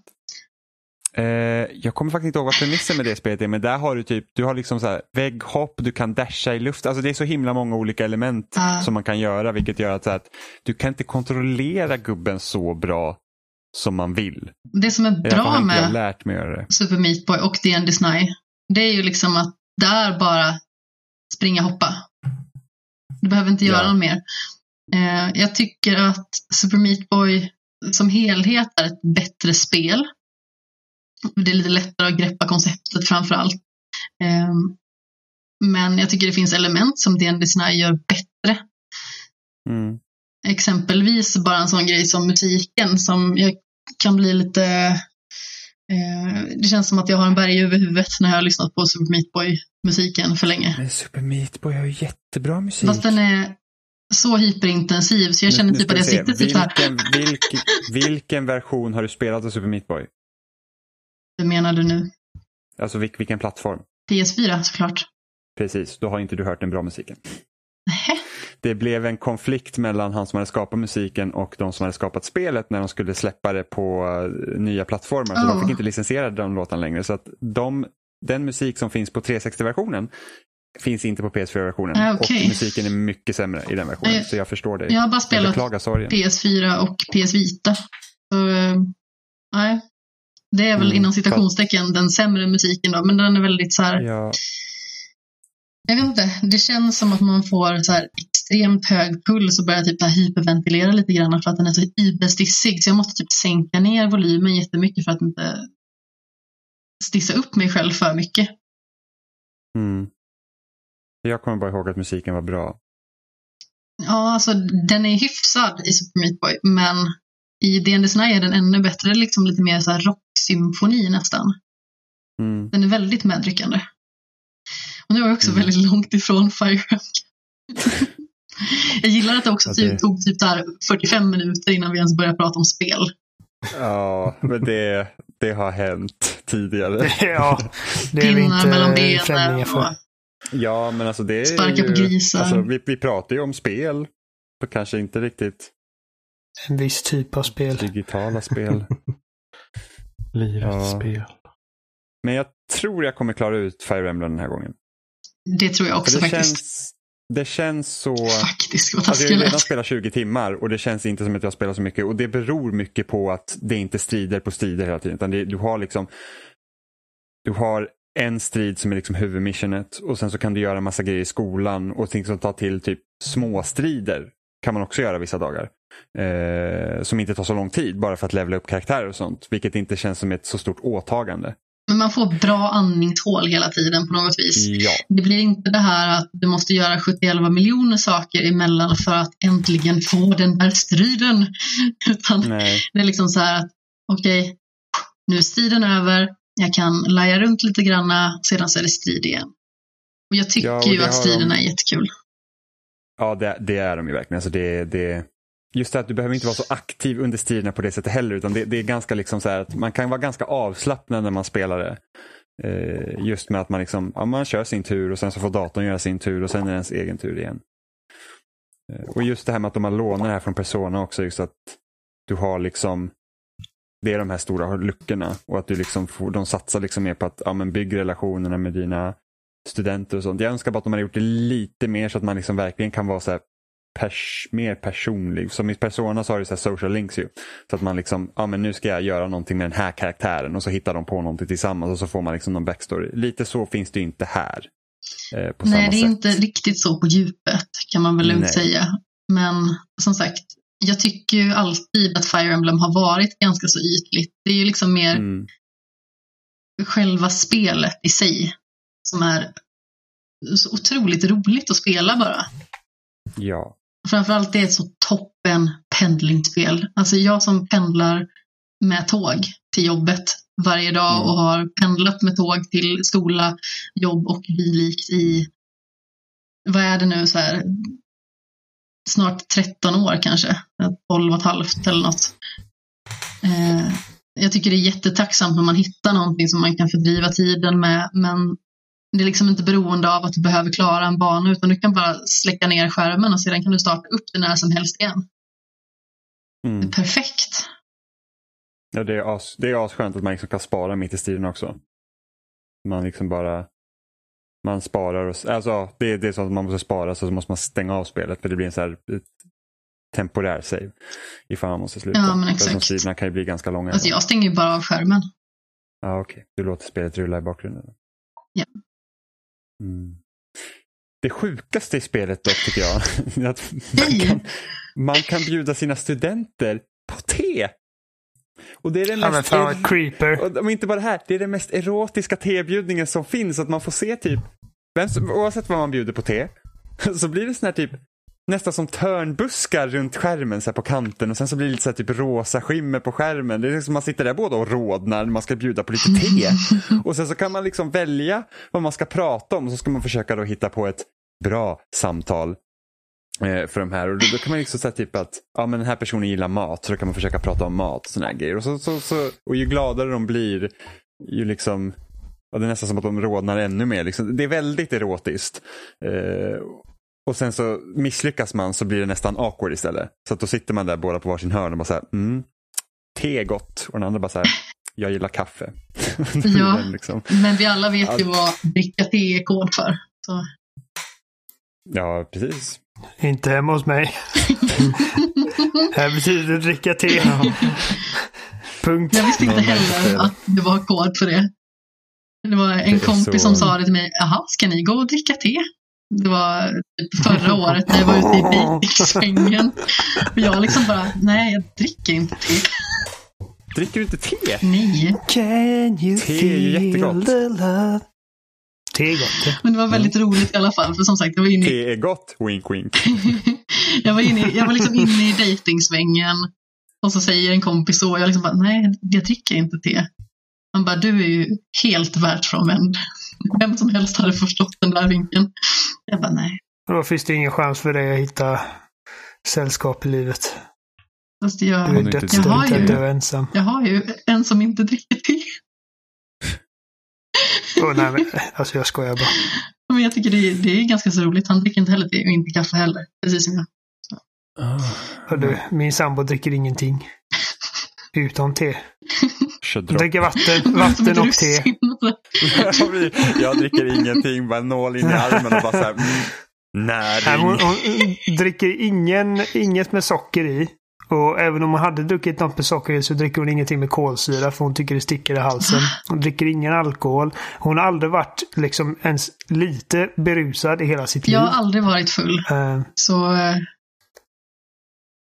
nej, alltså, och det är bara, alltså, kände att jag tog dig lite Nej, på sängen. jag är ingen- bara, det nej men jag är ingen stordrickare så. Jag har varit full. Liksom typ när man var 18 till 20. Men nu har inte jag varit full på många år. Men alltså, jag är så, bara för att jag aldrig sett henne berusad. Jag är bara så grymt nyfiken på hur hon hade varit ifall hon blev berusad. Jag brukar få höra det också. Jätteofta. Ja. Bara, Åh, det hade varit så kul att se dig full på riktigt. Och jag bara, nej, det hade det nog inte varit. Hon är så blyg och introvert. Jag tänker bara, alltså, tänk om hon verkligen bara släpper allt. Men jag är Liksom, introvert vilken och typ av inte människa hade hon blyg. blivit? Jag hade ju blivit världens sämsta människa. Snuskosaurus rex liksom. Kom fram. Så bra. Ja, jag blir bara trött när jag är brusad. Alltså det är, det är ingen skillnad, jag blir bara trött. Jag är Är skittråkig. du en sån som somnar på din egen hand? Eh, ja, det skulle nog kunna hända. Jag dricker inte heller ofta, men liksom de gånger man dricker man säger att ah, men jag, alltså alla bara det är, det är så kul och man bara nej jag blir bara trött. Jag tycker det är skitjobbigt. Ja, Jag blir flummig. Ja. Alla, alltså alla hämningar bara åt helvete. Alltså, det är nog, det är nog, alltså, hela Mölnlycke har nog sett mig naken vid något tillfälle. Alltså. Alltså, Men det, alltså jag tror inte jag har varit så full. Det är inte så många i Mölnlycke ändå, så det är rätt lugnt. Ah, Jag tror inte det det är händer. bara typ eh, 20 000. Jag tror jag bara typ lite flummigare, men inte något extremt.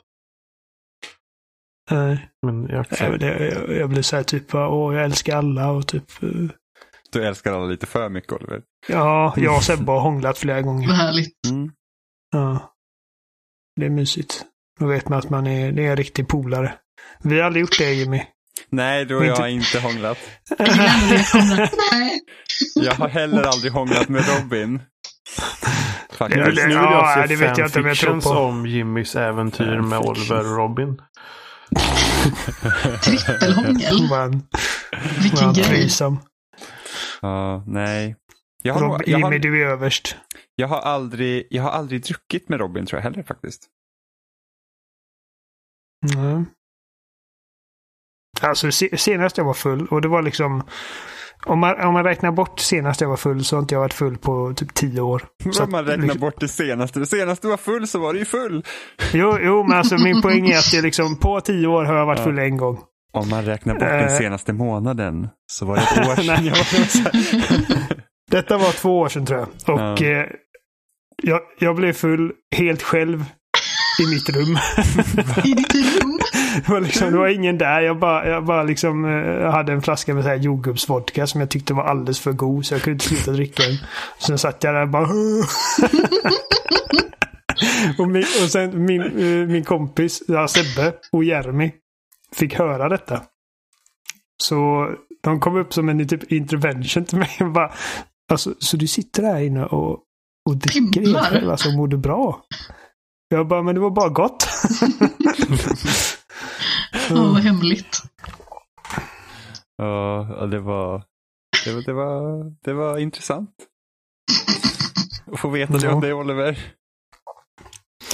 Ja, nej, det var, det var så här Det lite hade varit roligt om de hade kommit till ditt rum och du sitter naken. Och bara, nej, men det var, alltså, det var lite tragiskt. Jag satt och liksom drack helt själv. Men det var... Och så var inte, du drack ju inte för att du skulle bli full, du drack för att det var Nej, nej, gott. men, men de trodde ju det. Ja, ja, ja. ja, ja det var ju inte tragiskt i sig liksom. Eh, Man hittar inte svaren i botten av flaskan Oliver. Nej. Ja, Who would have thunk? Jag kommer typ aldrig till botten av flaskan för kolsyran går ur så jävla fort. Jag dricker så långsamt. Ja, Gillar inte du heller kolsyra? Jo, jag, jag älskar Okej. kolsyra. jag med. Mm. Det var ju tvärtom hon sa drummel. Ja, men jag, jag hörde drummel, jag hörde inte. Jag bara, jag bara antog. Vilken gullig förolämpning. Drummel.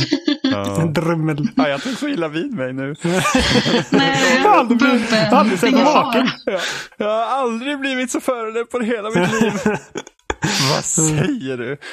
Ja, fy fan. Att man har mage. Ja. Nu går skam på torra land. Du som tycker att jag pratar konstigt Oliver. Mm. Drum, Tröck. fubbigt. Bö- Fubbigt Ja, ja. men det säger jag Det var också. så kul, vi satt och spelade för några veckor sedan och helt plötsligt så säger Jimmy bara Åh fan vad fubbigt. Jag, Ja, bara, men det säger man jag har ju. inte hört det sedan jag var typ 13. vad, vad, vad spelar vi? Var det Gears? Eh, jag vet inte. Det var något som som, helst. inte kändes rätt i alla fall. Ja. Så jävla fubbigt. Ja. Vad fint. Ja. Ehm, ska vi börja avrunda här kanske? ja, jag tror det. Jag har inget mer att säga. Innan vi, innan vi gör det så kanske vi kan gå in lite på någonting som jag vet att ni inte någonsin har gett er en åsikt om. Eh, säsong 8 av Game of Thrones. Jaha, äh, fy fan. Nej, Vilken besvikelse. Nej, men vilken besvikelse. Var du så Ja, det besviken? var, det var ett magplask faktiskt. Jag bara här, jag uppfattade inte att du var så besviken när vi pratade om det i sex avsnitt. Nej, men jag hade ju... Det var verkligen Hoppet ingen levde, social kod. Hoppet Det levde. var, det var ju först när eftertexterna rullade på sista avsnittet som man insåg Ja, liksom men att... alltså, jag tror det nu på senare tid jag liksom känner så att när jag tänker så här på Game of Thrones, så bara, just det, den serien är ju slut nu.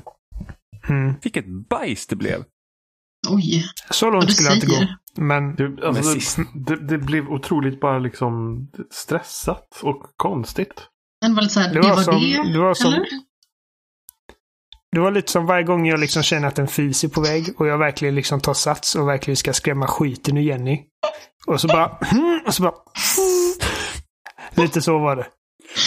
Alltså, säsong, åtta bästa- är, säsong åtta är överlägset den sämsta säsongen. Med råge. Ja, det. Ja, det. Ja, mm. Jo, Amanda. Var det jo? Alltså, den, den, den... Du säger inte till mig vad jag ska tycka. Det är den fetaste säsongen också. Liksom, alltså Avsnitt mest två. liksom, episka säsongen. Men det är också den som är liksom bara mest... Alltså, jag Alltså att, det känns liksom klåpar-skriven lite. Alltså Battle of the Bastards är fortfarande ett bättre slag. Jag tycker, Ja, att, definitivt. jag tycker att när man möter Hard Home är mer spännande. Ja, Nej, jag gillar aldrig Hard Hard Home. Home alltså, är ju jag ångest. älskade Hard Home. Alltså, hela den sista halvtimmen där när de, när de får möta White Walkers första gången, alltså, alltså det var nagelbitande om något. De, Absolut. de var mer läskiga i Hard Home än de var fucking utanför Winterfell. ja, fast samtidigt Alltså, jag- när eldarna slocknar och det blir helt tyst. Ja. Och det kommer typ Och de en kommer häst som en tsunamivåg. Det, det, alltså den, den zombie-tsunamin var ganska creepy faktiskt. Man tänker bara, hur fan ska de... Hur ska någon överleva detta? Sen ser man typ att liksom Brienne och Jamie och Samuel har liksom en orgie med zombies och alla Oj. överlever. Ja men de ligger liksom, de är helt ensamma, helt intryckta. Eller typ som i Sands fall, liggandes.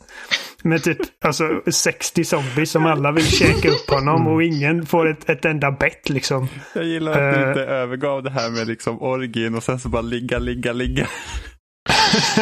Nej, De ligger alla tillsammans. Jag tror det var då jag bara kände, bara, äh, men fy fan, jag förväntar mig verkligen typ att liksom, alltså, minst hälften av dem kommer dö. men Alltså, de- och ingen dog de är etablerade på något sätt att, att vem som helst kan dö. han, i som, första säsongen. Ja. han som regisserade avsnittet ville ju typ att alla skulle dö där. Ja, ja men det, det, det hade varit det logiska. Alltså jag hade typ, jag hade ju typ på förhand typ såhär, ja, John och no, alltså kanske typ tre, fyra pers kommer därifrån eller någonting sånt och flyr. Det enda sättet jag kan tänka mig att det logiskt hade kunnat sluta med att så få människor dog. I alla fall så, så få viktiga människor. Man kan säga, ja men vet du vad faktiskt, det var faktiskt många tusentals människor som dog där, men ingen av dem är någon vi bryr oss om. Förutom Jorah Ja. eh, och och han dog inte ens när han borde ha dött. Nej, när han dog när allting var klart, när det var möjligt för honom att dö liksom. Ehm, det enda sättet för det slaget att sluta som de gjorde på ett logiskt sätt är ifall de hade lyckats döda Night King innan armén ens kom fram. Ja. Alltså, Jon Snows öde överhuvudtaget i hela serien också. Ja, han Ja, är ju känner och sen- ödets ironi Ja, det personifierat. liksom, ja, men han, han, Ja, han tar koll på verkligen. bruden för att ja, men, han, han måste göra det helt enkelt. Och så blir eh, den här... Var eh, killed som chic. så, så blir de här eh, soldaterna som... eh, Vad heter det? Betalsoldaterna, vad heter de? Ansallid förbannade. Ja, han Så sa de bara liksom, ja men eh, om han, vi kickar ut han så han får göra någonting där uppe vid, vid muren igen. Så då är det okej. Och sen drar de. Ja, det bara, ja men okej. Ja, då Eh. kan han komma tillbaka igen. Eller va? Det- bara, de drar. Men att, att de nöjde sig också med att, eh, med att han liksom fick eh, gå beyond the wall. Att de inte bara krävde att få hugga huvudet av Ja, honom. det- Liksom. Det är ändå en ganska big deal att ha dödat deras drottning. Jo, Ja. men som sagt, de, Eh. de drar. Och inte bara det, en fången dvärg utser den nya kungen och alla bara ja. Ja, Det är ja logiskt. visst. Ja. Och han bara, typ Bran hela, hela serien bara, jag är ingen, jag är bara en treögd korp nu. Och sen bara, "Ö, vill du bli kung? Ja, väst. det är ju...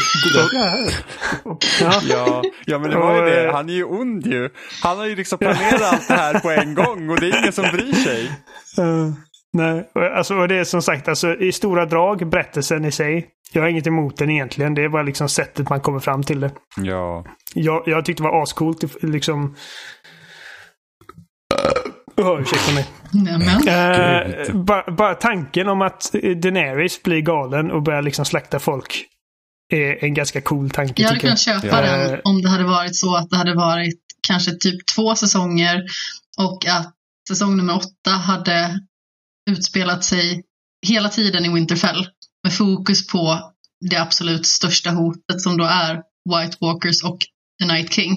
Och att liksom sedan hade liksom blivit ett tvång att ta sig till Kings Landing och att hon successivt bryts ner och ballar ur fullkomligt. Men det är lite för kort tid för att det ska kännas trovärdigt på något vis. För det är typ så här, jag ska ta över saker. Nu är jag lite ledsen. Nu är jag galen. Ja. Okej, ja, John vill inte knolla mig just i detta ögonblick så att han tänker förråda mig. Mm. Det är liksom... Och John, Alltså- kungen av timing, han bara ah, vi står framför de dödas armé. Då går han till Daenerys och bara jag är egentligen kung. Whoops. Ja. ja, nej. nej, men de hade behövt visa mycket tydligare liksom att det här, det här, går, det, något, det här kommer inte gå bra för henne. Ja. Och liksom, Men förmodligen hur böckerna kommer utspela sig så kommer det vara väldigt mycket annorlunda hur alla de där sakerna byggs upp. Eh, Ja, jag tror att i, i breda penseldrag lär det vara samma berättelse. Ja, liksom. det, det är många karaktärer. Alltså, det kommer vara mer logiskt i böckerna för att det finns karaktärer där som gör det logiskt medan här har de buntat ihop en massa karaktärer som gör att, som, som Cerseis karaktär är ju jättemärklig. Eh, Mm. För att hon har fått ta en, förmodligen en annan karaktärs roll. Eh, som, som, som trycker även på varför Daenerys skulle ha mycket, mycket mer problem. Hon har ändå skapat sen- den bästa giffen i hela Game of Thrones.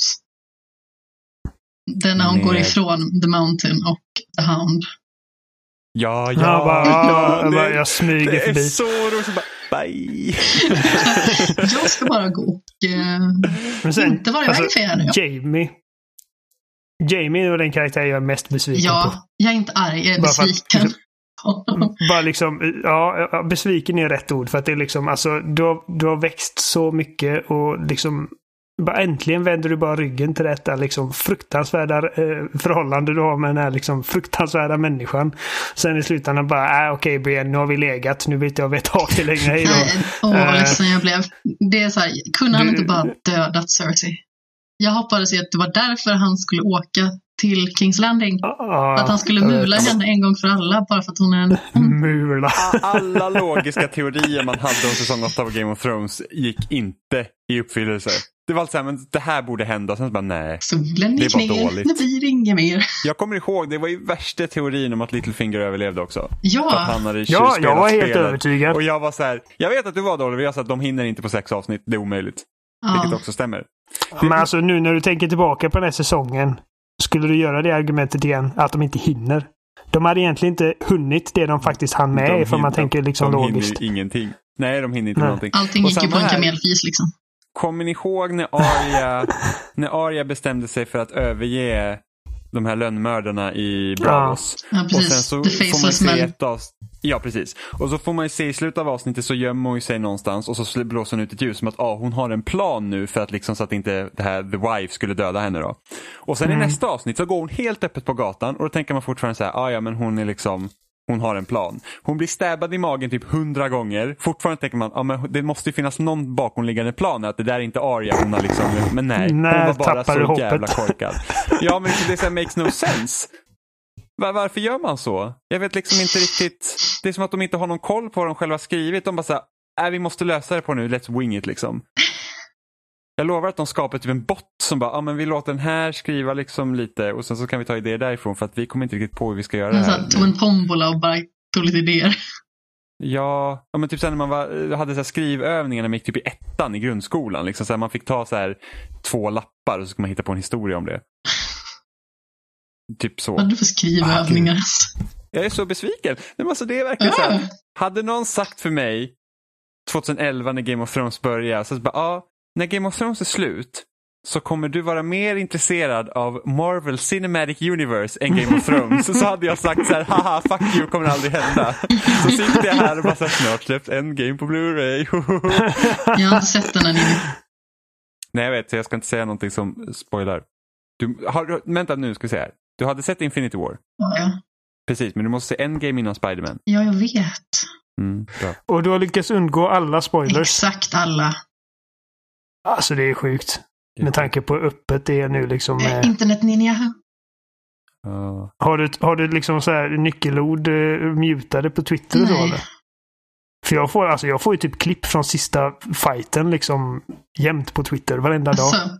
Jag följer väl Ja. ett rövtroll bara som eh, försöker förstöra mitt liv, höll jag på att säga. Mhm. Ja. Det bästa. Rövsax du måste, deluxe. Oliver, du måste berätta när du blev spoilad i Wind Waker. Alltså det, det är nästan så här i efterhand rätt imponerande. Ja, det är det sjukaste. Eh, I Wind Waker på uh, Wii U-versionen Ja. så hade de lagt till en liten söt feature där man kunde typ skriva du vet, på gamebären eh, små meddelanden. Och lägga det eh, i en flaska, alltså som en flaskpost. Okej. Och så skickar man iväg den i havet och så kommer den dyka upp i någon annan spelares värld. Ooh. Eh, Så jag hade skrivit ett par sådana här typ bara good luck bla bla så här klyschiga eh, fjantmeddelanden som är liksom, du vet så här mysiga Nintendo-grejer. Och så när jag ser då min första flaskpost på stranden liksom glimma där. Jag, jag var jätteexcited. Jag bara, åh, vad, liksom, nu får jag min första kontakt med en annan spelare. Så här. Och så öppnar den. Och detta är... Ja, vilket år är det? Ja, det är innan säsong fyra av Game of Thrones i alla fall. Ja. Och så står det så här. Hur mäter det allt? Tyrion kills Tywin. Det var det enda. Det är så otroligt! Och där satt jag liksom och bara tittade på det här meddelandet några sekunder och liksom funderade på, liksom bara, blev jag just spoilad på, på Game of Thrones i ett Zelda-spel?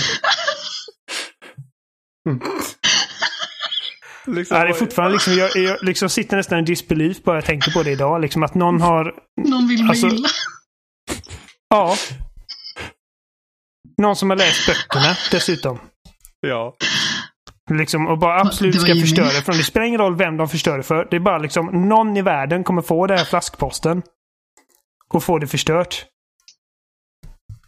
ja. Alltså det, det är imponerande liksom vilka längder folk går till och liksom hur påhittiga folk är till att utnyttja i övrigt ganska oskyldiga system för att bara fucka upp för folk. Ja, vi koprofager alltså. Jag har plockat upp en enda flaska efter det. Var det mer det som skulle spoilas då? Ja, nej, men jag bara, Vad var du orolig som ska vara i de här flaskposterna? Att någon kommer typ och siar om ditt liv liksom. Så bara Oliver, du är död inom fem år. ja. Din, din Du kommer möta kommer en dö i mörk lungcancer. Ja, men precis. Ja. Titta bakom dig.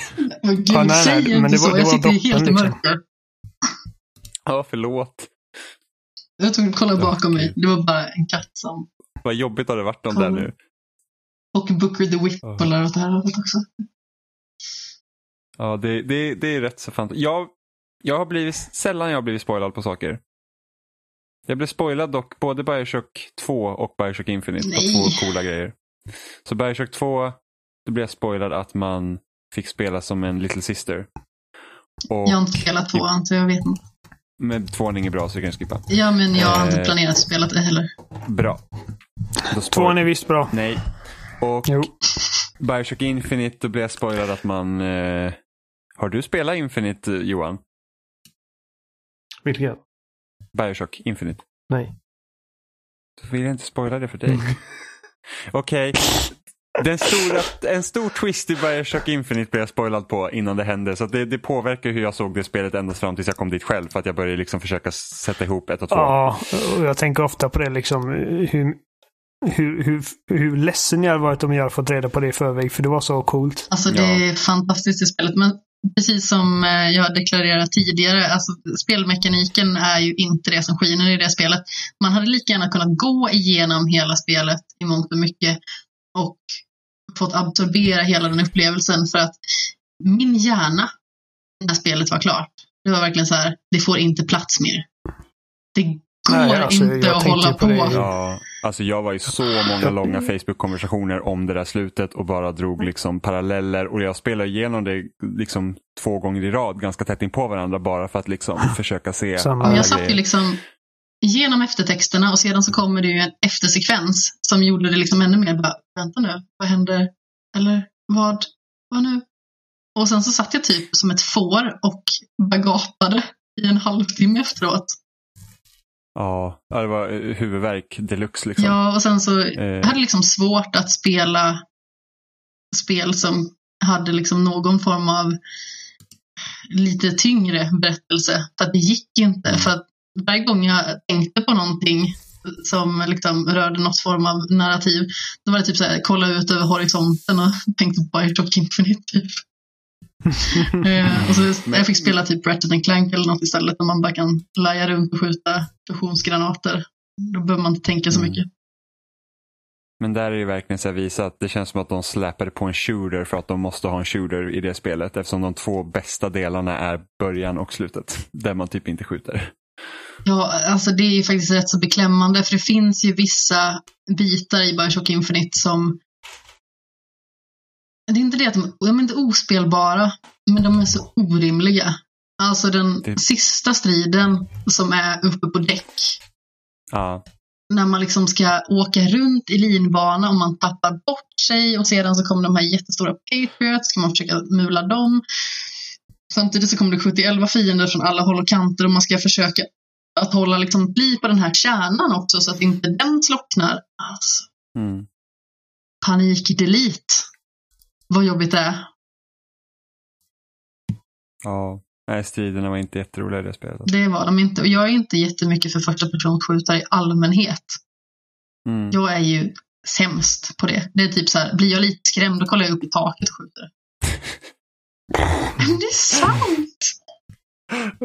Men det är, det är också ett segment där man vänder sig om i ett kontrollrum och det är en sån här eh, Nisse med tuta på huvudet. De står bakom en. Ja, precis. Mm. Alltså jag höll på att skita ner mig. Men det är väl typ den enda gången som det spelet är... Min, min dåvarande sambo bara kom ut i vardagsrummet. Vad händer? Vad händer egentligen? Jag liksom bara pekar på tvn med ren skräck. Han bara, ah, nej, inte igen. Jag gillar striderna i Bioshock Infinite. Klart du gör. Uh, ja, det gör jag. Uh, du ens? det är inte världens bästa spel. Alltså det spelet hade inte kunnat leva bara på striderna i det spelet. Det hade inte De hade gjort, kunnat göra striden annorlunda dock. De hade kunnat minimera striderna. För att just nu är det för mycket strider. Jag tycker att Alltså de, jag förstår någonstans att liksom grunden i Bioshock har varit första personsskjutare och att man kan ha ett läge som är det. Jag hade uppskattat däremot om de hade haft ett sånt där man kunde skifta mellan första person och tredje person. Jag hade hellre spelat i tredje person för att det är jag mycket bättre på.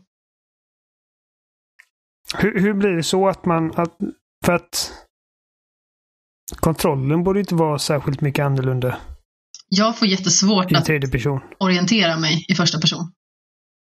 Tycker det är Mm. supersvårt. Dels det, dels det här jag får panik och siktar upp i taket-grejen. Eh, dels, jag vet inte, jag tycker att jag siktar bättre också när jag inte är i första person. Alltså man har ju liksom bredare field of view, Ja, man ska säga. så här, det här man- kolla runt hörn är ju mycket, det blir en helt annan grej. Mm. Mm. Ja. Nu- är det nog kanske dags att runda av tror jag. Det gick sådär med den innan. ja, det blir så här 40 minuter till efter senaste försöket. Nästan. Ja, men vi, vi finns som vanligt på spelsnack.com och där hittar ni länkar till de flesta ställen vi kan, ni kan hitta oss. Eh, vi dyker upp på loaden.se uh, varje vecka som en tråd. Uh, var hittar vi Amanda? Eh, privat så finns jag på Kapten Sten på sociala medier. Sedan så har jag ju Med två precis med två E. eh, och sedan så har jag en egen podcast som heter Skämshögen. Som Jimmy är med i. Jag tror att han har flyttat in faktiskt. Jag är lite halvt osäker fortfarande. Men när det här avsnittet släpps så imorgon så släpps nästa Skämshögen-avsnitt och då är också Jimmy med såklart. Ja. Jag, har, jag vidhåller att vara med i hälften av avsnitten. Going strong. Helt plötsligt bara så här, ja, hej och välkommen till Skämshögen. Det här är Jimmy. Precis, jag tar över. Så bara, Amanda är inte med oss längre. Jag sitter så här fastbunden i mitt eget hem. Ja. precis, Amanda är inte med oss längre. Det låter ganska mörkt. precis, så att eh, nu är det jag här. Jag grävde ner henne i trädgården. Gud. Försök bara. Amanda göder mina blommor just nu. Eh, och jag säger nog att innan det där hände på riktigt så säger vi Men nog hej gud, då. vad utmålar du mig till någon? Som att, åh, tanken har fötts, nu måste, kan inte Jimmy hejda Nej, sig. det, det, det är precis det jag tänker mig. Så mm, Det är ett frö som kommer växa där liksom. Jag är vit man trots allt. hej då. Ja. Hej då. Hej då. Ska jag flyga iväg på min kvast.